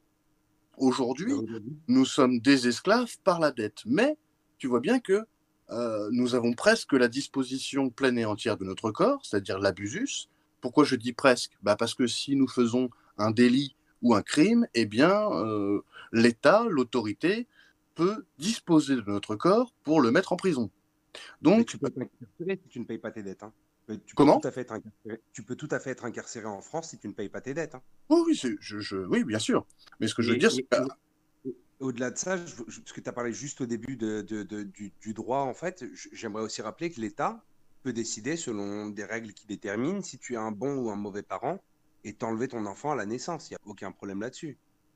Si on considère, que, tu on considère que tu es un mauvais parent selon des standards, bah on t'enlève ton enfant et hop, tu n'as plus le droit et on le, on le mettra à l'assistance publique. Et, c'est, tu vois, et c'est pour ça que, et si je parlais d'esclavage et ce genre de choses, c'était pas pour m'éloigner du sujet, mais c'est juste pour dire que rien ne change finalement. On a exactement les mêmes comportements. Et ça nous conforte dans cette idée de ce monde qui se renouvelle systématiquement, mais en prenant une option plutôt euh, différente à chaque fois. En fait, en n'ayant que des teintes et des nuances, des probabilités, mais s'affichant toujours sur le même spectre. Et on, on en revient après à la physique quantique. Et, et toujours la même chose pour moi, que qu'on tourne en rond et qu'on ne le comprend pas. Je voulais finir juste sur, sur l'esclavage, puisque c'était quand même important de, de mesurer. Euh, bah, quand on parle de, de l'esclavage de l'ancien temps, c'était euh, ce qu'on appelle aujourd'hui un crime contre l'humanité. C'est-à-dire qu'on possède le corps de l'esclave, on possède ses fruits et on possède euh, son usage. Aujourd'hui, on voit bien que c'est plus vraiment comme ça. Alors effectivement, il y a toujours l'abusus, la disposition pleine et entière du corps. Et comme tu l'as dit, euh, eh bien l'État, euh, selon certaines règles de droit, peut disposer du corps de ton enfant pour le séparer de toi parce qu'il estime que tu t'en sers pas bien, etc. par contre, et c'est pareil, là encore, le fruit le fruit de, ton corps, le fruit donc de ton énergie mécanique avec tes bras et tes jambes qui te permet de travailler et d'avoir un revenu, eh bien là encore, ce fruit, euh, on en capte des choses. Donc finalement, tu n'as toujours pas l'abus juste, tu n'as pas la disposition pleine et entière de ton corps. En tout cas, il est soumis à condition, à condition que tu fasses pas de crime et pas de délit. Euh, le fruit, le fruit de ton travail, eh bien, on y touche aussi. Hein, on, te, taxe, on te demande des impôts sur ton revenu, des taxes dans tout genre, donc qui fait qu'on touche eh bien, aux fruits de ton travail. Et l'usage de ton corps, eh bien là, il est, il est régi par la loi. Et euh, eh bien, comme tu le dis, euh, à une certaine itération, eh bien, on touche encore aux trois attributs de, aux trois attributs de la, de la propriété. Et donc, on est encore des esclaves d'un point de vue légal. Simplement, c'est que il y a une histoire de consentement là-dedans, c'est-à-dire que, eh bien, euh, si tu dis, par exemple, à Macron que tu es un esclave, il va te dire, un esclave qui peut, qui peut se barrer quand il veut, c'est-à-dire quitter le pays, c'est pas vraiment un esclave. Et donc, là, on parle de notre consentement. On sait, finalement, c'est une sorte d'esclavage consenti, et ça tombe bien parce que ce n'est pas réprimé par la loi. et donc, mmh. là encore. C'est même encouragé. Mais c'est toujours finalement cette même distinction qu'on peut faire alors certes, l'esclavage, il y avait des conditions de vie euh, plus difficiles, mais entre euh, exploiteurs et exploités, entre propriétaires euh, des biens de production et, travailleurs, travailleuses qui sont exploités pour leur force de travail. Enfin, c'est la distinction marxiste entre prolétariat et capitaliste ou bourgeoisie. Petite anecdote sur le calendrier d'ailleurs, puisqu'on parle de nos amis les bourgeois, qui ont eu la bonne idée de l'appeler le calendrier républicain avec euh, Thermidor. Vous vous souvenez de ce Ah oui, justement, je voulais en parler, j'en ai même pas parlé. J'ai zappé, euh, zappé ça. On peut, on peut y revenir si vous voulez. Sur le... Ah, je, voulais juste redonner les, les différents mois euh, du calendrier républicain, si, euh, ah, si ça vous va. Alors attendez, je vous, je vous, les donne. Effectivement, le calendrier républicain qui donc euh, découper l'année euh, en, en, 12 mois pareil, mais avec des noms différents et des dates différentes, avec des jours qui avaient des noms euh, liés aux légumes qui poussaient à cette période-là ou aux animaux. Donc vendémiaire, brumaire, frimaire, nivose, pluviose, ventose, ça ce sont les mois d'hiver, mois du printemps, germinal, floréal, prairial, et mois d'été, messidor, thermidor, fructidor. Alors la particularité du calendrier euh, républicain, c'est que euh, c'était des, divisé en, semaines de 10 jours. Donc chaque mois, c'était euh, 3 semaines de 10 jours, avec euh, toujours le, premier jour donc, qui, commençait par 1 qu'on appelait, alors je ne sais plus les noms des jours, mais c'était du genre undi, deux-di, tridi, c'était ça les noms pour pouvoir savoir si on était au début de la semaine ou à la fin de la semaine. Alors attendez, je vais vous le dire. Euh, c'était écrit où? Ah, Vous voyez toutes les années avec les décalages euh, liés à ce calendrier. Euh, alors je ne retrouve pas Tridi. voilà, primidi, duodi, tridi, quartidi, quintidi, sextidi, septidi, octidi, nonidi, décadi pour les jours de, de la semaine. Donc voilà, on oublie lundi, mardi, etc. Et, euh, et on, passe à des semaines de 10 jours, 3 semaines de 10 jours euh, chaque, chaque mois. Donc voilà, le projet euh, républicain. Pourquoi tu voulais parler du coup de, de ce projet républicain eh bien, il faut voir, il faut, il faut voir l'intérêt. D'abord, il faut rappeler à quelle époque ça a été mis en place. Ça a été mis en place après la, après la Révolution. Après la terreur. Hmm. Pendant la période révolutionnaire, on va dire. Euh, non, ça a été mis juste après, en fait, juste après Robespierre, vraiment proclamation de la Première République. Et, ça, et, cette idée-là, en fait, elle a émergé bien avant. Elle a émergé en, en 1788-90 par là. enfin, dans, ces eaux-là, on commençait à réfléchir à changer de calendrier. L'intérêt du calendrier républicain, c'est que ça vous fait des semaines de 10 jours. Et mmh. bien évidemment, le travailleur n'a un seul jour de repos. C'est ce que je voulais évoquer justement. Si on divise en, en semaines de 10 jours et qu'on n'a que le dixième jour de repos, euh, c'est sûr que ça fait 9 jours de travail, un jour de repos. C'est pas la même chose que le calendrier actuel qui est déjà euh, pour beaucoup, euh, enfin beaucoup le critiquent, euh, voilà, disent que c'est un jour de travail c'est déjà trop. Donc imaginez 9 jours de travail d'affilée avec un seul jour de repos. euh, donc qui serait du coup le, le décidi ou le, j'ai oublié le nom. euh, Et le, le- le calendrier, le calendrier républicain décadi. vient effacer les, euh, surtout les, euh, les, les dates de fête, puisqu'on était dans Oui. une monarchie. Les fêtes religieuses. Il y a toujours il y a énormément de symboles, le symbole compte, il y a énormément de jours chômés. hmm.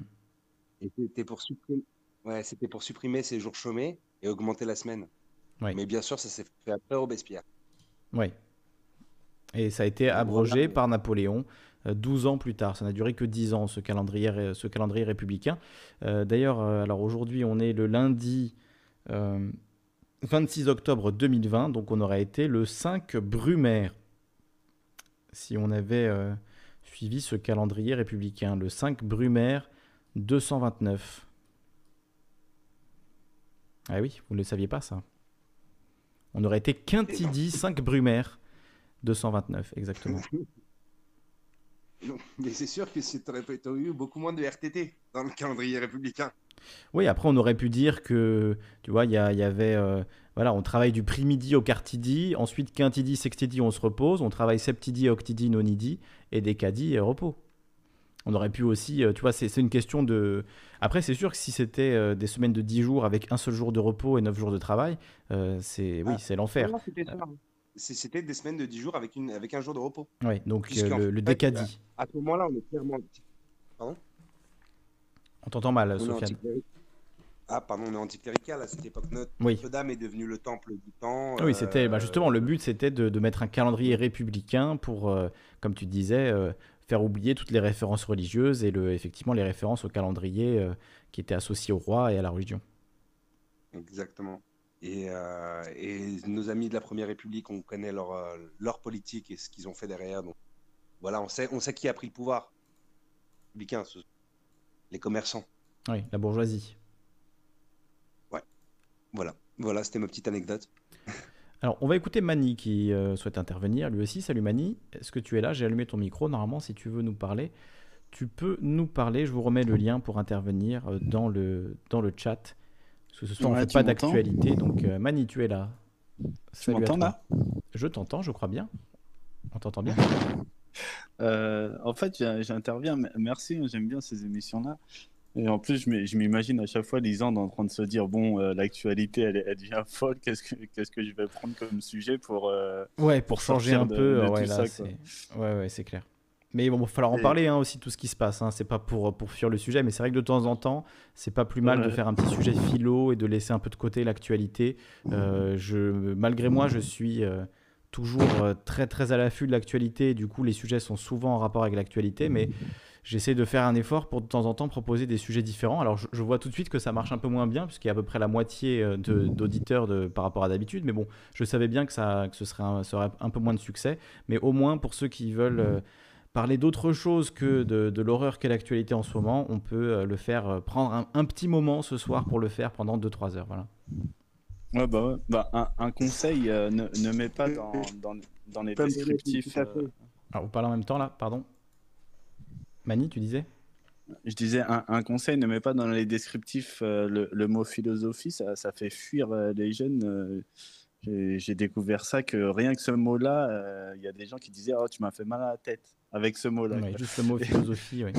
Ouais. Donc, euh, en fait, ce qu'il ce faut, c'est euh, réussir à faire de la philosophie sans, Ouais, presque sans la Sans citer. dire le mot. Oui, un peu comme avec la politique. hein, euh, Il faut faire de la politique sans dire le mot politique, sinon euh, certaines personnes Ouais, voilà. euh, euh, se ferment leurs oreilles juste à entendre le mot politique. Mais effectivement, euh, voilà. On en a besoin. Une citation pour illustrer votre propos? pardon, Sofiane? Est-ce que je peux me permettre une citation pour illustrer votre propos? Bien sûr. Thomas Buckle, et qui a été reprise par Eleanor Roosevelt, les grands esprits parlent des idées, les esprits moyens des événements, les petits esprits des gens. Hmm. On de parler des idées et un peu des événements, on n'a on pas trop le choix, mais c'est vrai que les Bah, idées bah, restent quand juste- même euh, plus intéressantes. Bah justement, moi j'interviens parce que j'ai une question. J'ai entendu tout à l'heure euh, quelqu'un. euh, déjà, je crois que Sofiane, il y a, il y a un problème dans.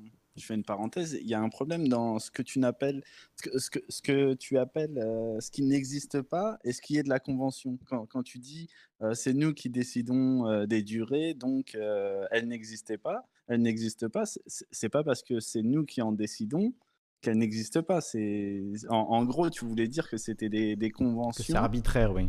Que, ouais, voilà, c'est Oui, subjectif. Étienne Klein disait aussi, euh, on pourrait prendre les, les charges positives ou négatives des électrons, etc., et dire et avoir tout à fait dire l'inverse. Et en fait, ce serait toujours aussi vrai.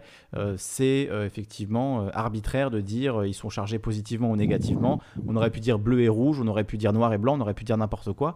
Euh, ça n'aurait rien changé au fait que ça existe. Par contre, effectivement, le le fait euh, de découper le temps de cette manière-là, c'est euh, arbitraire ou en tout cas c'est décidé par l'être humain et c'est sans rapport avec euh, la véritable nature du temps. Voilà, c'est pour ça que c'est intéressant. Étienne Klein, il en arrive très rapidement à la notion de mouvement. C'est pas parce qu'on décide arbitrairement de découper un mouvement de telle ou de telle façon, peu importe, on se met d'accord sur une convention la plus pratique possible, mais à aucun moment on peut dire que ça n'existe pas parce que c'est juste une mesure du mouvement. Mais euh, si tu dis que le mouvement n'existe pas, eh ben euh, là, là c'est une autre discussion. Et euh, je suis intervenu, c'est parce que j'ai une question. Vu que vous, vous disiez depuis 2000 ans, le- les, les choses n'ont pas changé, les réflexions sur le temps sont les mêmes, etc. Je me suis dit, c'est quand même triste de, passer sur le plus gros bouleversement euh, à ce niveau-là. euh, c'est euh, tout ce qui est notion de relativité générale, etc. Qui, qui ben, quand on lit nos anciens textes, etc., il y a, il y a 2000 ans, il y a même 1000 ans, il y a, il y a même 500 ans, tout ce qui est notion de, de, temps divers selon l'orientation, en fait, la, localité, on a découvert ça avec Einstein, et- etc. Et ben tout ça, moi je pense que notre civilisation, c'est pour ça que les Japonais, d'un côté, ils, ils font très bien de, de faire des parcs euh, d'attractions Albert Einstein, etc. Comme, comme les Coréens, ils, en- ils enseignent ça parce que c'est l'une des découvertes de notre civilisation que au- aujourd'hui en Europe, euh, il y, a, y a beaucoup de gens qui ont, qui ont beaucoup de mal avec ça. C'est compréhensible parce que c'est enseigné très tard, alors que c'est quelque chose qui change véritablement la, la, ben, la, la vie. quoi. C'est quelque chose que, comme vous disiez, qui ne se retrouve pas dans les textes de- des anciens sages, des anciens philosophes, beaucoup plus érudits que nous. Et ben, ils n'avaient pas accès à cette, à cette information qui aujourd'hui est, est prouvée. euh, Moi, ce que j'évoquais avec le, avec le texte de Saint-Augustin, c'était la difficulté à définir le temps. Et cette difficulté à définir le temps, Étienne Klein en parle aujourd'hui, Saint-Augustin en parlait il y a 1600 ans. Oui, oui, bah, c'est- c'est évident, puisque c'est c'est quand plus, on réfléchit sur le temps et plus on voit que c'est quelque chose qui, concerne tout. En fait, c'est pour ça que je dis c'est plus pratique d'une certaine façon d'en parler comme du mouvement, parce que on comprend que le mouvement il est partout, alors que quand on parle du temps, on a toujours l'impression de, faire allusion à une autre dimension, à quelque chose de d'abstrait, mais, mais alors que le mouvement, on comprend que ça, ça, ça touche tout. S'il n'y a pas de mouvement, ben, il n'y a, y a pas de pensée. Et, euh, mais, mais après, après, je dis pas que les, les problématiques qu'on avait sur le temps avant euh, ne se retrouvent pas aujourd'hui. Je dis juste que on a, on a gravi une première marche euh, et, elle était très, elle est, elle est énorme cette première marche. Mais euh, cette première marche dans, dans la population, dans, dans les textes, euh, même les philosophes, c'est très rare. normalement, science et philosophie, ils avancent de pair. Et j'ai pas, j'ai pas beaucoup de, de noms de philosophes qui se sont penchés sur la, la, considération de nos découvertes euh, scientifiques sur ce qu'on appelle le temps euh, par rapport à, son influence sur la vie et sur, les formes de vie, sur l'univers, sur, notre fonction, etc. C'est, après, après c'est ça, c'est ça le problème en ce moment, c'est qu'on à chaque fois qu'on veut parler relativité, moi, je sais pas si vous vous rappelez, je vous avais partagé le, cours de, de Monsieur Hooke, là. le Hooke, Roland Le Hooke, je crois. C'est un truc, je crois, c'est limite, euh, c'est le minimum 3 heures de cours sur la relativité pour essayer de comprendre. Il donne les exemples simples qu'avait donné Albert Einstein, etc., sur le fait que, si on comprend que, il ne peut pas y avoir de simultanéité, et, ben, si on veut aller outre cette limite, de, la vitesse de la lumière, et ben on est obligé de rentrer dans des incohérences incroyables. Et, euh, et, l'exemple du train, euh, c'est l'un des meilleurs dans, le cours, l'exemple du train où on allume un, laser qui va vers l'avant et vers l'arrière alors que, le train est en mouvement. Et euh, les deux, malgré que la distance soit, égale, les, deux n'arrivent pas au même moment.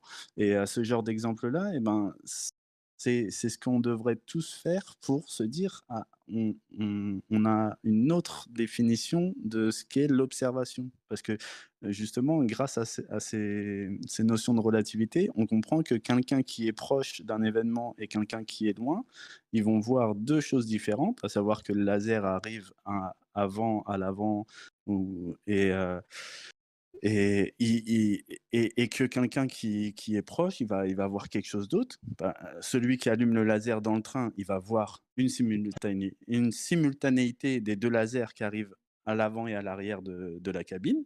Celui qui est loin, il va voir que celui, le laser qui va vers l'arrière, il arrive avant, parce que lui, ça prend en considération le train qui avance.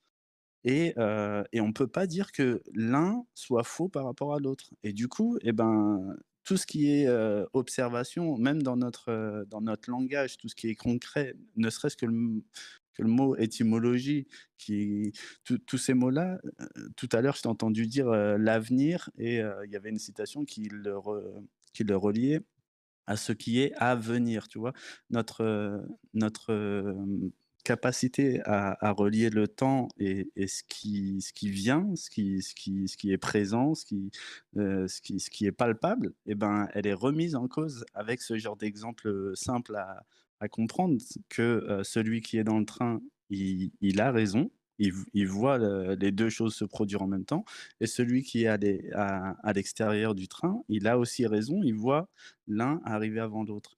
Et, et, ça, en, philosophie, ça pose un, un, un, un nombre de problèmes euh, incroyables, notamment celui du, de ce qu'on appelle le déterminisme ou, ou, le libre arbitre, qui, qui, qui rentre discrètement dans, dans, ce genre de, de débat-là, mais qui, qui, qui, fout un sacré bordel. Quoi. Et, mais euh, c'est. Enfin bref, toute cette réflexion, eh ben, je trouve que il y a 2000 ans, il y a 1500 ans, tu vois, on ne la retrouve pas parce qu'on s'interroge beaucoup sur les durées.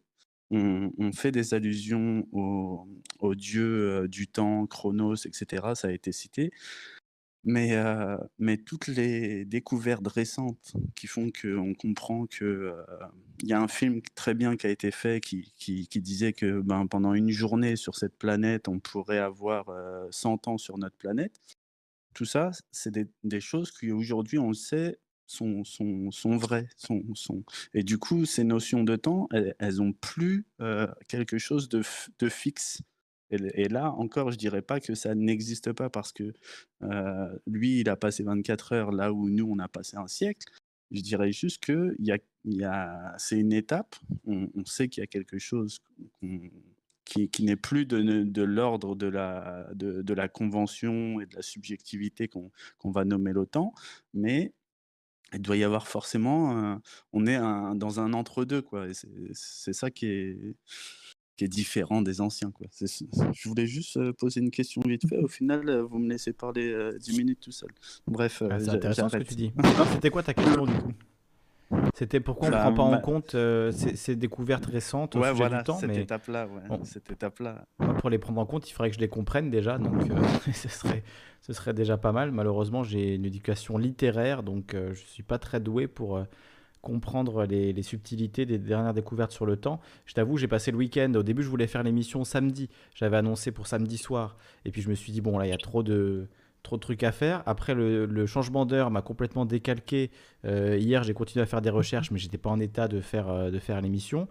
Donc euh, voilà, ça fait trois jours que je regarde des conférences d'Étienne Klein et je suis pas sûr d'avoir compris plus de 10% de ce qu'il y a à comprendre sur ces questions. C'est quand même, ça reste très difficile, euh, je trouve, euh, de, vraiment euh, les, comprendre. À la limite, l'aspect philosophique peut-être me parle plus, l'aspect psychologique, mais dès qu'on rentre dans la physique, j'ai du mal à, comprendre, à part le fait que c'est très difficile, même en physique, de définir la notion de temps. Ça, j'ai bien compris que c'était extrêmement compliqué.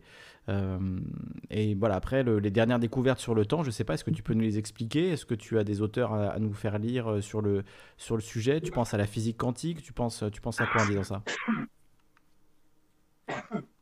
Ah, ça tombe bien. Non, la physique quantique, c'est un, un, autre souci. C'est il y a, y a Science étonnante qui, pour ceux qui, à qui, qui sont intéressés par tout ce qui est euh, pédagogie, illustration, pour bien comprendre ce qu'on appelle physique quantique, parce qu'à travers ces, deux mots-là, il y a beaucoup de choses qui sont dites. Mais euh, il, y a, y a Science étonnante qui, Science étonnante qui vient de sortir une vidéo il y a deux ou trois jours, je pense, qui s'appelle. Euh, il, y a, il y, a, Alain Aspect dans, dans le titre. Hmm. Vous verrez.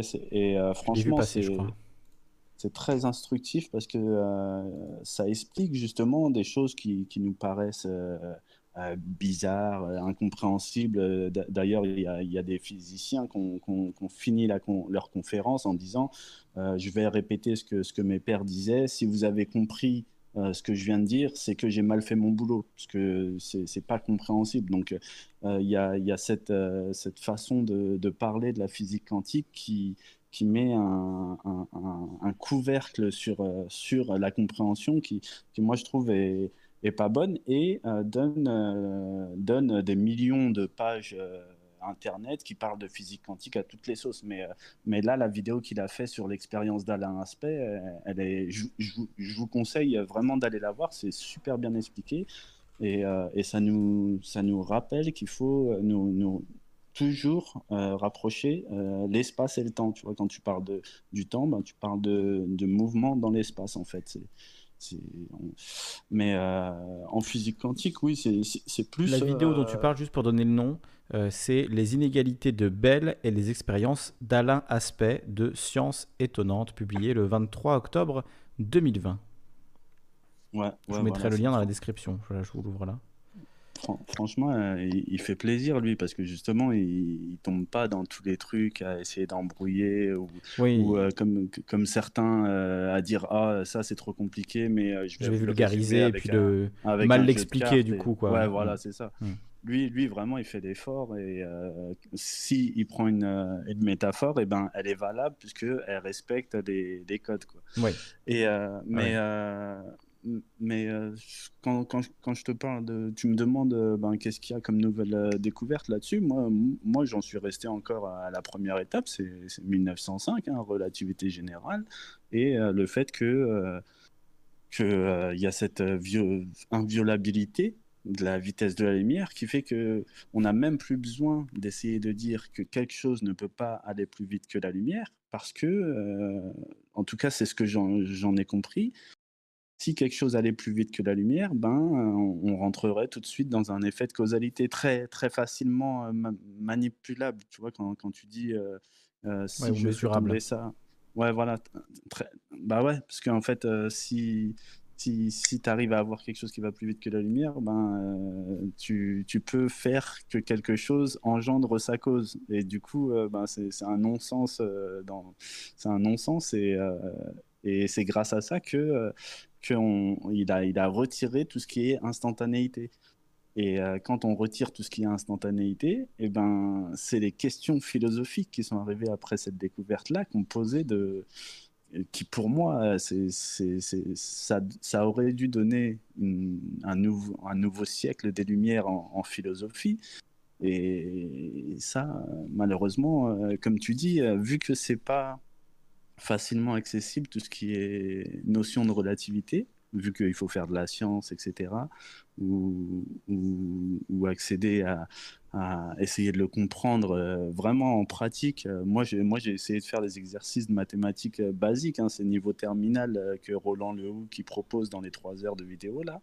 Et, c'est vraiment en le faisant qu'on comprend, qu'on dit, bah oui, c'est évident. Mais, mais si on fait pas cet effort-là, et, le problème, de, vu qu'on est dans un siècle qui oppose philosophie et science comme deux choses antagonistes, alors que Mm. ça n'a jamais été le cas. Je pense que c'est ça notre plus, notre plus grande perte. euh, Mm. Et, et ben, et Ouais, que ben, les deux doivent se nourrir l'un de l'autre. C'est ce que dit souvent aussi Étienne Klein. Euh, si, Ah, euh, si un philosophe ne prend pas en compte euh, la science, euh, il ne parle de rien. Et si un scientifique ne prend pas en compte euh, la philosophie, euh, voilà, il ne, peut pas chercher dans la bonne direction. Enfin, en tout cas, c'est comme ça qu'il le présentait plus ou moins. Mais je trouvais ça intéressant de dire qu'il fallait que ces deux, ces deux disciplines-là, effectivement, qu'on a tendance à voir comme euh, séparées. hein. voilà, il y a les S qui vont faire de la science et les L qui vont faire de la philo. Euh, non, en fait, les deux peuvent très bien aller ensemble et euh, beaucoup de grands scientifiques sont aussi de, de grands philosophes, ou en tout cas euh, ont une connaissance assez euh, profonde des questionnements philosophiques et, et de comment la science peut euh, y répondre d'une manière ou d'une autre. Ouais, bah oui, c'est c'est- c'est une évidence. S'il y a un truc sur lequel je, je pense qu'on ne peut pas se tromper, c'est ça. Mm. Mais, euh, Oui. Mais euh, après, je n'ai pas le niveau pour, euh, pour faire la pédagogie. C'est pour ça que j'ai commencé par te parler de sciences étonnantes qui, qui, qui l'expliquent bien, tout ça. Mais, euh, mais en- au niveau philosophique, quand tu dis que ça te parle plus, c'est il faut déjà réussir en philosophie à, à formuler les questions. Mm. Et, euh, et dans, dans la formulation de la question qu'est-ce que le temps?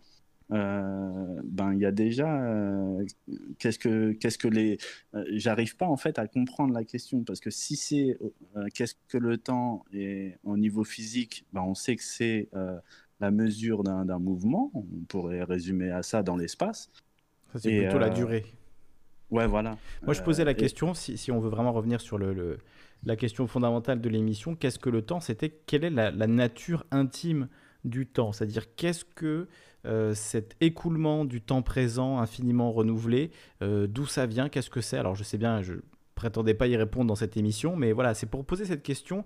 Et en fait, ce concept aussi, qui nous paraît aussi naturel, aussi euh, voilà, normal, il y a du temps, oui, voilà, hier, demain, aujourd'hui, il y a 20 ans, il y a 100 ans. voilà, on, a des notions de temps, évidemment, on évolue dans le temps. Le temps est une, constante fondamentale de notre existence, mais en fait, on ne se pose jamais la question de quelle, quelle est sa nature, quel est son...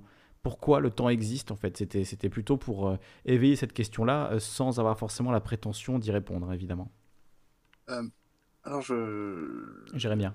je voudrais rebondir sur plein de choses. Déjà, je pense que tu as dit, dit l'essentiel tout à l'heure. Euh, tu as dit, euh, j'essaie de le comprendre. Et pour re- rebondir sur ce que disait Mani, euh, concernant euh, les philosophes d'il y a 2000 ans, euh, que rien n'avait changé, eh bien, je pense que c'est intrinsèquement lié au fait qu'on ne comprenne pas. C'est-à-dire que 1905, c'est euh, c'est tout récent. Et donc, euh, et comme tu l'as dit, euh, ils ne le comprennent pas. C'est un peu comme l'aspirine. hein. Ils savent que ça marche, mais ils ne savent pas vraiment pourquoi. Euh, et c'est justement parce que, si tu prends par exemple Marc Aurèle, euh, si tu prends le stoïcisme, ils étaient dans, dans, dans les lois de causalité et donc dans tout ce qui était euh, mécanique. Or, euh, avec la science d'aujourd'hui, on nous dit que euh, c'est pas si déterminé que ça, que c'est pas si le rapport de causalité. Enfin bref, euh, leur philosophie euh, des, sto- des stoïciens, effectivement, à la lumière de ce qu'on nous dit dans, dans le quantique. Alors moi, il y a quelqu'un que j'aime bien, c'est Philippe Guillemant, un, chercheur, un directeur de recherche au CNRS en France, qui, qui justement mélange euh, la quantique, enfin en tout cas la science, avec la philosophie et même la spiritualité. Donc c'est vraiment très intéressant. Et il nous explique que, eh bien, euh, tout n'est pas, on n'est pas dans le déterminisme comme les stoïciens seraient, euh, c'est-à-dire qu'ils partent vraiment de- de- des causes et, des conséquences. Et pourtant, eh ben, euh, 2000 ans après, on, a l'impression que le message de, d'Épictète, Marc Aurèle, tout ça, n'est pas compris. Et tout à l'heure, je disais, la conscience, c'est mettre du sens. Quand j'ai compris, quand, quand j'ai pris conscience de quelque chose, c'est que j'ai mis du sens sur quelque chose. Et donc, euh, là où je rejoins Sofiane, mais je te rejoins aussi Mani, puisque ce que tu dis, c'est vrai, on a des connaissances qu'il y a 2000 ans, on n'avait pas. Simplement, euh, on les a pas comprises encore. Alors, D'où la, la, le live de ce soir. C'est-à-dire qu'on n'a pas encore compris ce temps. On n'a pas pris conscience de, cette nature, hein, de, de, ce temps, en fait. Ce qui est difficile pour, nous à intégrer et, comme tu le dis, Mani, à poser la bonne question. Parce que tant qu'on n'a pas la bonne question, on ne peut pas avoir la bonne réponse. hein. La, réponse n'est pas importante, c'est la question qui est importante. Et donc, je pense qu'une grande partie du fait que euh, Sofiane pense, euh, tout comme moi, qu'effectivement, il n'y a pas grand-chose qu'à changer. Je, je rappelle qu'au temps de, de Marc Aurèle, on parle déjà de l'atome. Hein, donc, euh, et donc, euh, tant qu'on n'a pas compris quelque chose, tant qu'on n'a pas pris conscience de quelque chose, tant qu'on n'a pas mis du sens sur quelque chose, c'est vrai que c'est difficile de l'intégrer dans nos questions et donc dans notre rapport à la philosophie.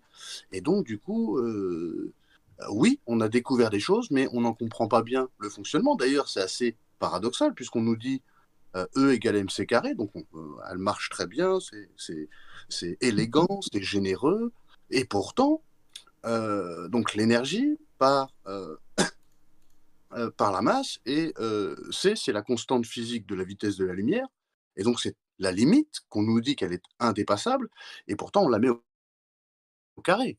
On, on, multiplie une limite par une limite. Mais non.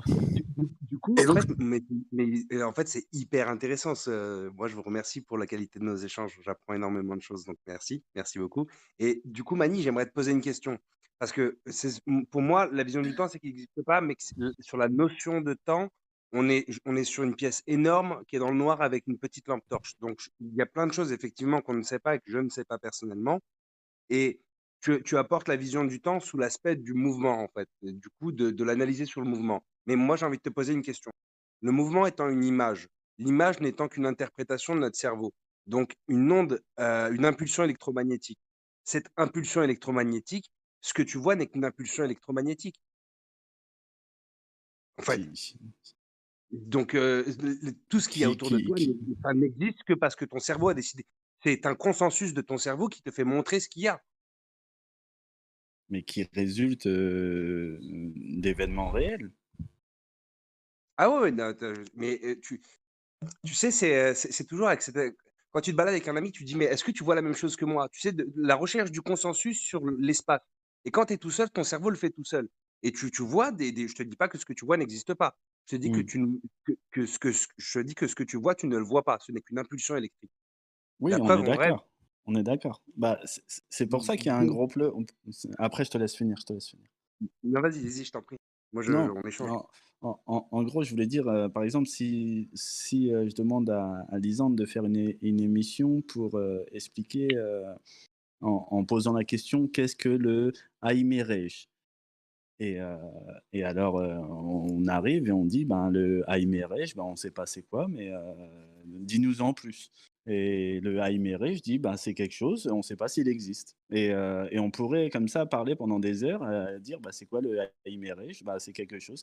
Euh, c'est pour ça qu'en gros, en science, on ne parle que de durée qu'on interprète, on se met d'accord sur des durées, et on dit que les durées qui, qui, sont observables localement, entre nous, eh ben, on peut s'accorder à dire que c'est un temps local. Et on ne peut jamais parler de temps universel. D'ailleurs, il y a encore des grands physiciens qui font cette erreur-là. Je vous invite à, si, si, vous, si en, voiture, vous faites comme moi, vous, vous écoutez les cours de, de physiciens comme ça, eh ben, mettez un, jour Aurélien Barraud, je crois que c'est ça, Aurélien Barraud, lui, il fait, il fait cette erreur dans, dans, son cours devant des élèves, etc. Il s'amuse à dire l'univers a 13 milliards d'années. Et là, on parle plus de temps local, on parle de, on parle d'années, on parle de durée, que à, nous, notre point de vue local, et il l'applique à quelque chose d'immensément grand. Et là, ça ne marche plus. Et il y a un de ses élèves, euh, un bon élève, qui, lui pose la question justement de euh, comment on peut euh, donner un âge à l'univers, sachant que chaque partie de l'univers a son temps propre. Et, et, là, il se retrouve bien embêté, il sourit, il fait un petit peu la tête, et il dit oui, il répond avec une pirouette, oui, c'est une moyenne de, de temps mesuré dans, dans l'univers, etc. Mais mais il, répond de telle sorte que, que l'élève ne, ne, prolonge pas l'échange sur ça parce qu'il sait que ça, ça, mène tout de suite à, un très gros problème. C'est que si tu t'accordes à dire que les 13 milliards d'années de l'univers sont, euh, sont une moyenne, eh ben, euh, tu ridiculises euh, les, les, articles scientifiques qui disent euh, il y a un problème, on a peut-être une, une, une, étoile qui aurait 14 milliards d'années, ça remettrait tout en cause sur les 13,8 milliards d'années de l'univers. Alors que si c'est une moyenne, ben 14 milliards d'années, ça poserait pas de problème. C'est et, et, et, et, dans ce genre de d'échange entre ce prof et cet, et cet élève ou ce genre d'article qui pour moi tombe, tombe dans le dans le piège de vouloir définir un, un temps euh, et c'est là que tu vois que le, problème, il est, vraiment au-delà des lambda comme nous. Il est, vraiment présent dans la science actuelle parce que les derniers euh, astrophysiciens, aujourd'hui, là, je vous parle en 2019, on, est en 2020, mais en 2019, j'ai vu des conférences en direct où un astrophysicien répondait euh, en fin de conférence à quelqu'un qui lui disait pourquoi vous faites toute votre conférence sur la, la, physique newtonienne alors qu'on sait qu'elle est fausse? Et l'astrophysicien qui, qui, est en place, hein, qui travaille à Toulouse, il, lui répond bah parce que c'est plus pratique. Et, et, pour moi, le problème, il est là. C'est qu'aujourd'hui, on a euh, des têtes, des cerveaux euh, qui ont encore la trentaine, la quarantaine, et qui utilisent le Newton parce que c'est plus pratique. Alors que euh, Newton ne remet pas en cause la notion de temps universel. Et du coup, je suis parti dans cette explication-là et, et je sais plus pourquoi je te, parlais de ça, mais en gros, ce que je voulais dire, c'est que si on, veut parler du temps, vu qu'on veut s'accorder entre nous, on va essayer, on va être obligé de s'accorder via des éléments concrets. Ça revient sur ta question de qu'est-ce qui est concret, qu'est-ce qui est mesurable. Et c'est pour ça que qu'est-ce que la durée euh, serait plus approprié et on comprendrait que ben là on peut en discuter qu'est-ce que la durée et, on sait que localement on peut s'accorder sur une durée. Et si on veut parler de temps est-ce qu'on veut parler de temps en tant que durée locale ou est-ce qu'on veut parler de temps en tant que temps universel? Et là euh, un temps universel une durée universelle on sait que c'est composé de, de tellement de choses et on peut le mesurer que euh, que on refera que additionner une somme de durée qu'on aura observé euh, sur tel euh, système, sur tel autre système, etc. Mais si dans votre question, pour revenir à la question que, que je posais à Lisandre, qu'est-ce que le temps Si dans votre question on ne parle plus du tout de durée, alors là, il faut, il faut, c'est à vous de faire l'effort de, de, définir qu'est-ce que le, le Aimerej, je veux dire, on, peut lui donner le, nom qu'on veut, et, euh, et, de, et de dire de sur, quoi vous voulez faire euh, l'émission. Parce que si je fais, euh, si je lance l'émission en disant qu'est-ce que le Aimerej et que j'attends vos réponses, et eh ben, ce serait à moi de développer qu'est-ce que j'entends par le temps. Parce que je l'ai dit dans les commentaires tout à l'heure, ou bien on parle de durée, ou bien on parle de temps, mais si on veut parler de temps, comme tu le dis, Lisandre, euh, les physiciens, la seule chose qu'ils peuvent appeler le temps, c'est l'entropie. Parce que sinon, euh, tu as forcément croisé le truc, c'est que euh, Étienne Klein, il dit les, les, mesures de temps dans les opérations mathématiques et scientifiques, on peut les inverser, on peut aller du, passé vers le futur, du futur vers le passé, ça, donne exactement les mêmes résultats. Et la, seule différence, ce qui a introduit la, la flèche du temps, Eddington, et, dans, les, dans la physique, c'est l'entropie, c'est-à-dire la qualité de l'énergie entre avant et après, et le fait de vouloir inverser cette flèche-là et de dire, ben, est-ce qu'on peut faire l'opération dans l'autre sens? Mmh. C'est l'entropie qui a interdit ce, retour en arrière. Mais on ne peut pas remettre de l'ordre dans, dans, ce qui a été dispersé, dans l'énergie qui a été dispersée. C'est très très difficile de remettre de l'ordre sans dépenser beaucoup plus d'énergie. Et, ouais, voilà. Et là, du coup, en en, en, en, parlant d'un point de vue scientifique, on, devrait faire une émission Qu'est-ce que l'entropie, tu vois? Mais si mm. on dit Qu'est-ce que le temps Eh ben, il faut d'abord euh, non pas regarder ce que les scientifiques en disent, parce que eux, ils le reconnaissent volontiers. Euh, le temps, euh, c'est rien pour eux. C'est juste des, durées, ok. Mais si on veut nous faire une émission sur le temps, il faut d'abord qu'on s'attelle à essayer de définir qu'est-ce qu'on appelle le temps. Et à chaque fois, on lève un carton rouge. Non, là tu parles d'une mmh. durée. Non, là tu me parles d'une durée. Et est-ce que l'un d'entre nous pourrait trouver quelque chose qui ne soit pas une durée? Ouais. Eh bien, écoute, Est-ce ce sera final, pour, ce sera la pour la prochaine. Pardon, Sofiane, ce sera pour la prochaine émission. Je voulais juste lire ce que disaient certaines personnes dans le chat et après, euh, je vous laisserai conclure euh, les uns après les autres.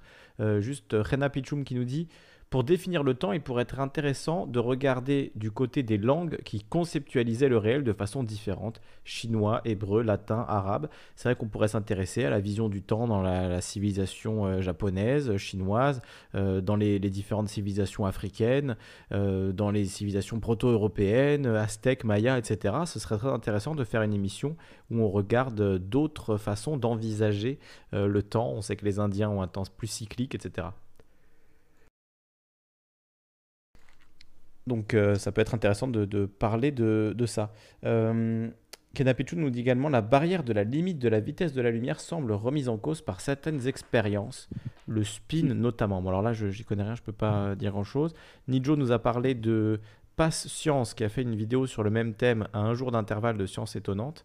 Je vous mettrai le lien également. Et Baron Perché qui nous dit s'interroger sur ce qu'est le temps comme tel conduit des philosophes à distinguer le temps existentiel et le temps physique. Le temps existentiel est lié à l'expérience humaine et l'existence, c'est-à-dire existere, se projeter, être jeté hors de soi, du maintenant, etc. C'est le questionnement phénoménologique Heidegger, Husserl, et ça nous éloigne fort de la question quantitative du temps de la physique. Voilà. Très bien, je ne suis pas sûr d'avoir tout compris, mais au moins le message est passé. Merci euh, Baron pour, euh, pour ce message. Euh, Sofiane, je te laisse la parole puisqu'on va, on va se quitter dans pas longtemps. Il reste peu de temps. on- manque toujours de temps pour parler du temps. On refera une émission puisque je vois que le sujet vous intéresse quand même pas mal et il y a des bonnes idées pour, pour rebondir sur une émission euh, peut-être plus consacrée à l'entropie euh, et aux différentes façons d'envisager le temps et la temporalité dans différentes cultures. Ça, pourrait faire une émission euh, tout à fait passionnante déjà, ces deux sujets-là, une voire deux émissions passionnantes. Complètement. Merci beaucoup. Merci pour la qualité de vos émissions. C'est vraiment, vraiment très, très sympa. Le temps, compliqué. Ça existe, ça n'existe pas. La différence entre la notion de temps et de durée, c'est hyper intéressant. Après, est-ce que le temps, c'est pas la durée la plus grande qu'on connaisse, en fait? Puisque l'homme, en fait, a la capacité de vieillir l'univers en, découvrant un peu plus tard une étoile euh, plus éloignée qui, euh, qui viendrait nous vieillir d'un milliard d'années euh, supplémentaires. Donc, on a cette notion du temps qui pourrait grandir selon le temps, donc qui n'est pas figé. Au final, est-ce que c'est pas cet horizon perceptible? Voilà. Est-ce que l'aion, hein, la durée de euh, A-I-O-N en, en grec, c'est euh, la durée de vie, le, potentiel de vie. Et donc, euh, c'est cette. voilà, les Grecs avaient trois mots hein, pour parler du temps chronos, aion et le kairos. Et l'aion, c'est cette idée de, projection de vie, de puissance de vie, de, de potentialité de vie qui serait calculée en temps. Donc, ce que tu dis, c'est que finalement, si on va dans l'espace, qu'on conquiert d'autres planètes, est-ce qu'on peut pas, comme ça, augmenter notre capacité d'existence et de vie en tant qu'espèce? On se vieillit de plusieurs milliards d'années à chaque fois qu'on fait une découverte. Mm. Donc, on- donc le temps est pas, c'est pas, voilà. Donc c'est vraiment cette, c'est nous qui, dé- c'est bien la preuve que nous le définissons, c'est bien nous qui le créons, et que c'est peut-être juste notre horizon perceptible. Sur la question de la vitesse de la lumière, j'ai une question. Serions-nous capables véritablement de découvrir, est- est- sommes-nous en mesure de mesurer quelque chose qui va plus vite que la lumière? Est-ce que nous, on en est capable? Le fait qu'on n'en soit peut-être pas capable n'exclut pas cette possibilité. Ça veut juste dire qu'on ne le sait pas. Pas que c'est impossible. Si, si, puisqu'elle est relativement faible. Ah. Il te faut, il te faut, il te faut une... En, en- en une seconde, tu fais sept fois le tour de la Terre. Et ben, si tu as quelque chose qui, qui, qui arrive avant une seconde, bah, tu sais qu'il va plus vite que la, la vitesse de la lumière. Tu vois, tu vois c'est, c'est pas quelque chose de difficile à mesurer, mais euh, c'est quelque chose qui, qui forcément euh, ne peut pas exister. C'est une limite, c'est, vraiment une limite. Je sais que, que l'homme n'aime pas ce mot-là, Hmm. mais c'est vraiment une limite qui, euh, si elle était euh, dépassée, on pourrait très bien dire que, que ça va plus vite que la vitesse de la lumière. Quelque chose pourrait aller, par exemple, deux fois à la vitesse de la lumière, mais cette limite serait, euh, serait une nouvelle limite. On, pour- on pourrait dire, mais, euh, mais il y, aura toujours une limite. C'est ça en fait le, le, problème. Et, quand on dit euh, que qu'on ne peut pas le mesurer, ben si, puisque c'est assez, assez facile, c'est assez lent en fait, c'est ça que je veux dire. Hmm. Et, et Rena Pichoum nous dit d'où l'expérience du double spin dont je parlais qui dépasse la limite de la vitesse de la lumière. Ouais, mais non, mais ça, c'est des trucs qui, après, quand on vérifie, ils sont, ils sont contredits. Parce que, en gros, si, si on voudrait augmenter, comme je le dis, on pourrait dire Ah ben tiens, il y a quelque chose qui va plus vite que la vitesse de la lumière. Mais euh, au final, euh, non, ben, je partirais dans des explications trop compliquées. Ce sera pour une prochaine fois. Euh, ce ouais, sujet, Là, il faut, que, je, il faut que je repasse là, ce sera pas un week-end qu'il me faudra, c'est six mois de formation intense pour, euh, pour parler de ça. Mais, on dit que Science, Click, c'est Pitou qui nous dit Science Click a fait une vidéo sur la limite de la vitesse de la lumière. Donc euh, peut-être aller voir cette vidéo de, de Science Click. Et euh, on, on invitera peut-être un de ces youtubeurs dont le nom commence par Science, Science étonnante, Science Click, Science je ne sais pas quoi, pour en discuter. Ce serait peut-être plus intéressant et poser nos questions un peu de, de profane et essayer d'avoir mhm. des réponses à peu près justes. Mais, euh, mais euh, franchement, c'est quoi? C'est, on va dire, deux heures, parce qu'elle dure trois heures, mais c'est deux heures. Euh, Roland Le Hook, cours, cours de relativité générale, Roland Le Hook. En, dans les deux premières heures, vous la regardez une ou deux fois quand vous avez le temps. Et franchement, ça, ouais. et franchement, ça vous, ça, ça vous met en évidence que si vous, vous demain on trouvait quelque chose qui va au-delà de cette limite, eh ben, euh, ça contredirait la, la, découverte en elle-même. Tu vois, ça, ça, pose un problème en soi. Donc, euh, ça n'a pas de sens de dire on, on, peut aller plus vite que la vitesse de la lumière, alors que si on va plus vite que la vitesse de la lumière, ben, ça, ça contredit euh, qu'on aille plus vite que la vitesse de la lumière. Donc, il y, a, y, a, une espèce de paradoxe là-dedans qui, qui, dans ces deux heures, moi, je trouve, l'exprime bien. Quoi. Très bien. Alors, je mettrai aussi le lien, si tu peux nous trouver un lien, le mettre sur le, sur le Discord. On va laisser Jérémia euh, conclure. Jérémia, s'il est toujours avec nous. Euh, alors, je vais pas être très long. Je suis d'accord avec Mani. S'il n'y a pas de limite, euh, notre, notre univers s'effondre. La lumière se déplace en ligne droite, mais on sait que l'espace est courbé par les masses, si bien que la lumière se déplace en ligne droite sur un plan courbe ce qui effectivement peut modifier sa vitesse. Euh, mais au-delà de tout ça, euh, je, dirais, euh, je, parlerai au nom des stoïciens, puisque je pratique le stoïcisme. Les stoïciens nous diraient qu'on n'a pas finalement besoin de savoir pour, pour revivre la vie d'un homme selon, selon, selon, ce que, selon les lois universelles, j'ai envie de dire. On a déjà tout il faut savoir que cette volonté de savoir, vous voyez, on a passé deux heures, euh, trois heures, voire, à essayer de comprendre, à essayer de savoir, c'est aussi lié à, notre, euh, à la survie et qu'on a un, fonctionnement qui fait qu'on essaye toujours de savoir, de savoir, si bien que euh, on peut aussi se perdre. les stoïciens nous disent s'il y a une ronce, s'il y a des ronces sur ton chemin, eh bien, tu te détournes tu vas pas commencer à te poser la question pourquoi de telles choses existent à, cet endroit, etc., etc. Donc c'était euh, pour cette petite note philosophique où finalement euh, tous ces processus de réflexion, tout ce qu'on essaie de comprendre, n'est pas toujours, euh, je veux dire, nécessaire pour vivre une vie humaine à peu près normale.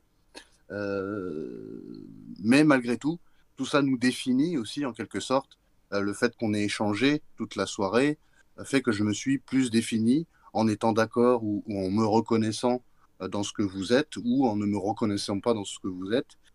Voilà, je terminerai là-dessus. Euh, on n'a peut-être pas besoin, l'obligation de savoir tout ça pour vivre une vie euh, d'humain n'est pas, n'est pas, pas obligatoire, on va dire. Bah, merci beaucoup pour ton intervention, Jérémia. Merci également à Sofiane. Merci Mani pour euh, ton, ton, intervention également. Écoutez, ça laisse euh, plein de questions en suspens pour, euh, les prochaines émissions. Il y a encore pas mal de choses à dire, je pense. Et ce serait peut-être intéressant, je me dis, de le faire avec un invité qui pourrait répondre à nos questions. Et voilà, parce que moi, je, sens que sur ces questions-là, j'ai pas du tout les épaules et j'aime pas trop voilà, m'aventurer sur des terrains où je connais pas. J'ai vraiment peur de dire des bêtises. Donc, je préférais avoir quelqu'un de, un peu plus certifié sur ces questions, qui puisse au moins nous donner des éléments de réponse euh, sur, euh, sur tout ça. Euh, en tout cas, merci beaucoup pour une, première sur cette question du temps, une première émission consacrée intégralement à cette question du temps. C'était vraiment très intéressant, messieurs. Donc, merci encore une fois et à très bientôt. Merci, salut. Salut à vous.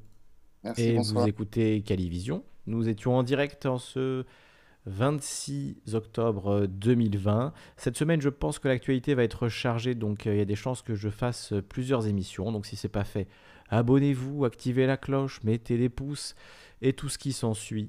Euh, faites un don si vous en avez les moyens. vous avez les liens dans la description. J'ai fait les sources de, l'émission et vous avez dé- déjà du coup les vidéos dont on a parlé qui sont dans la description avec euh, les musiques qu'on a écoutées ce soir, euh, Nouma et Jonathan Stein. Et voilà, on se retrouve très bientôt pour de prochaines émissions. Je vous dis à très vite. Ciao. Et merci à tous ceux qui étaient dans le chat, euh, Azerty, Dallas, Rena Pichoum, Khalif, Yome Kagm, Pitou et tous les autres. Merci de votre présence. Comme chaque lundi, passez une bonne nuit. Ciao.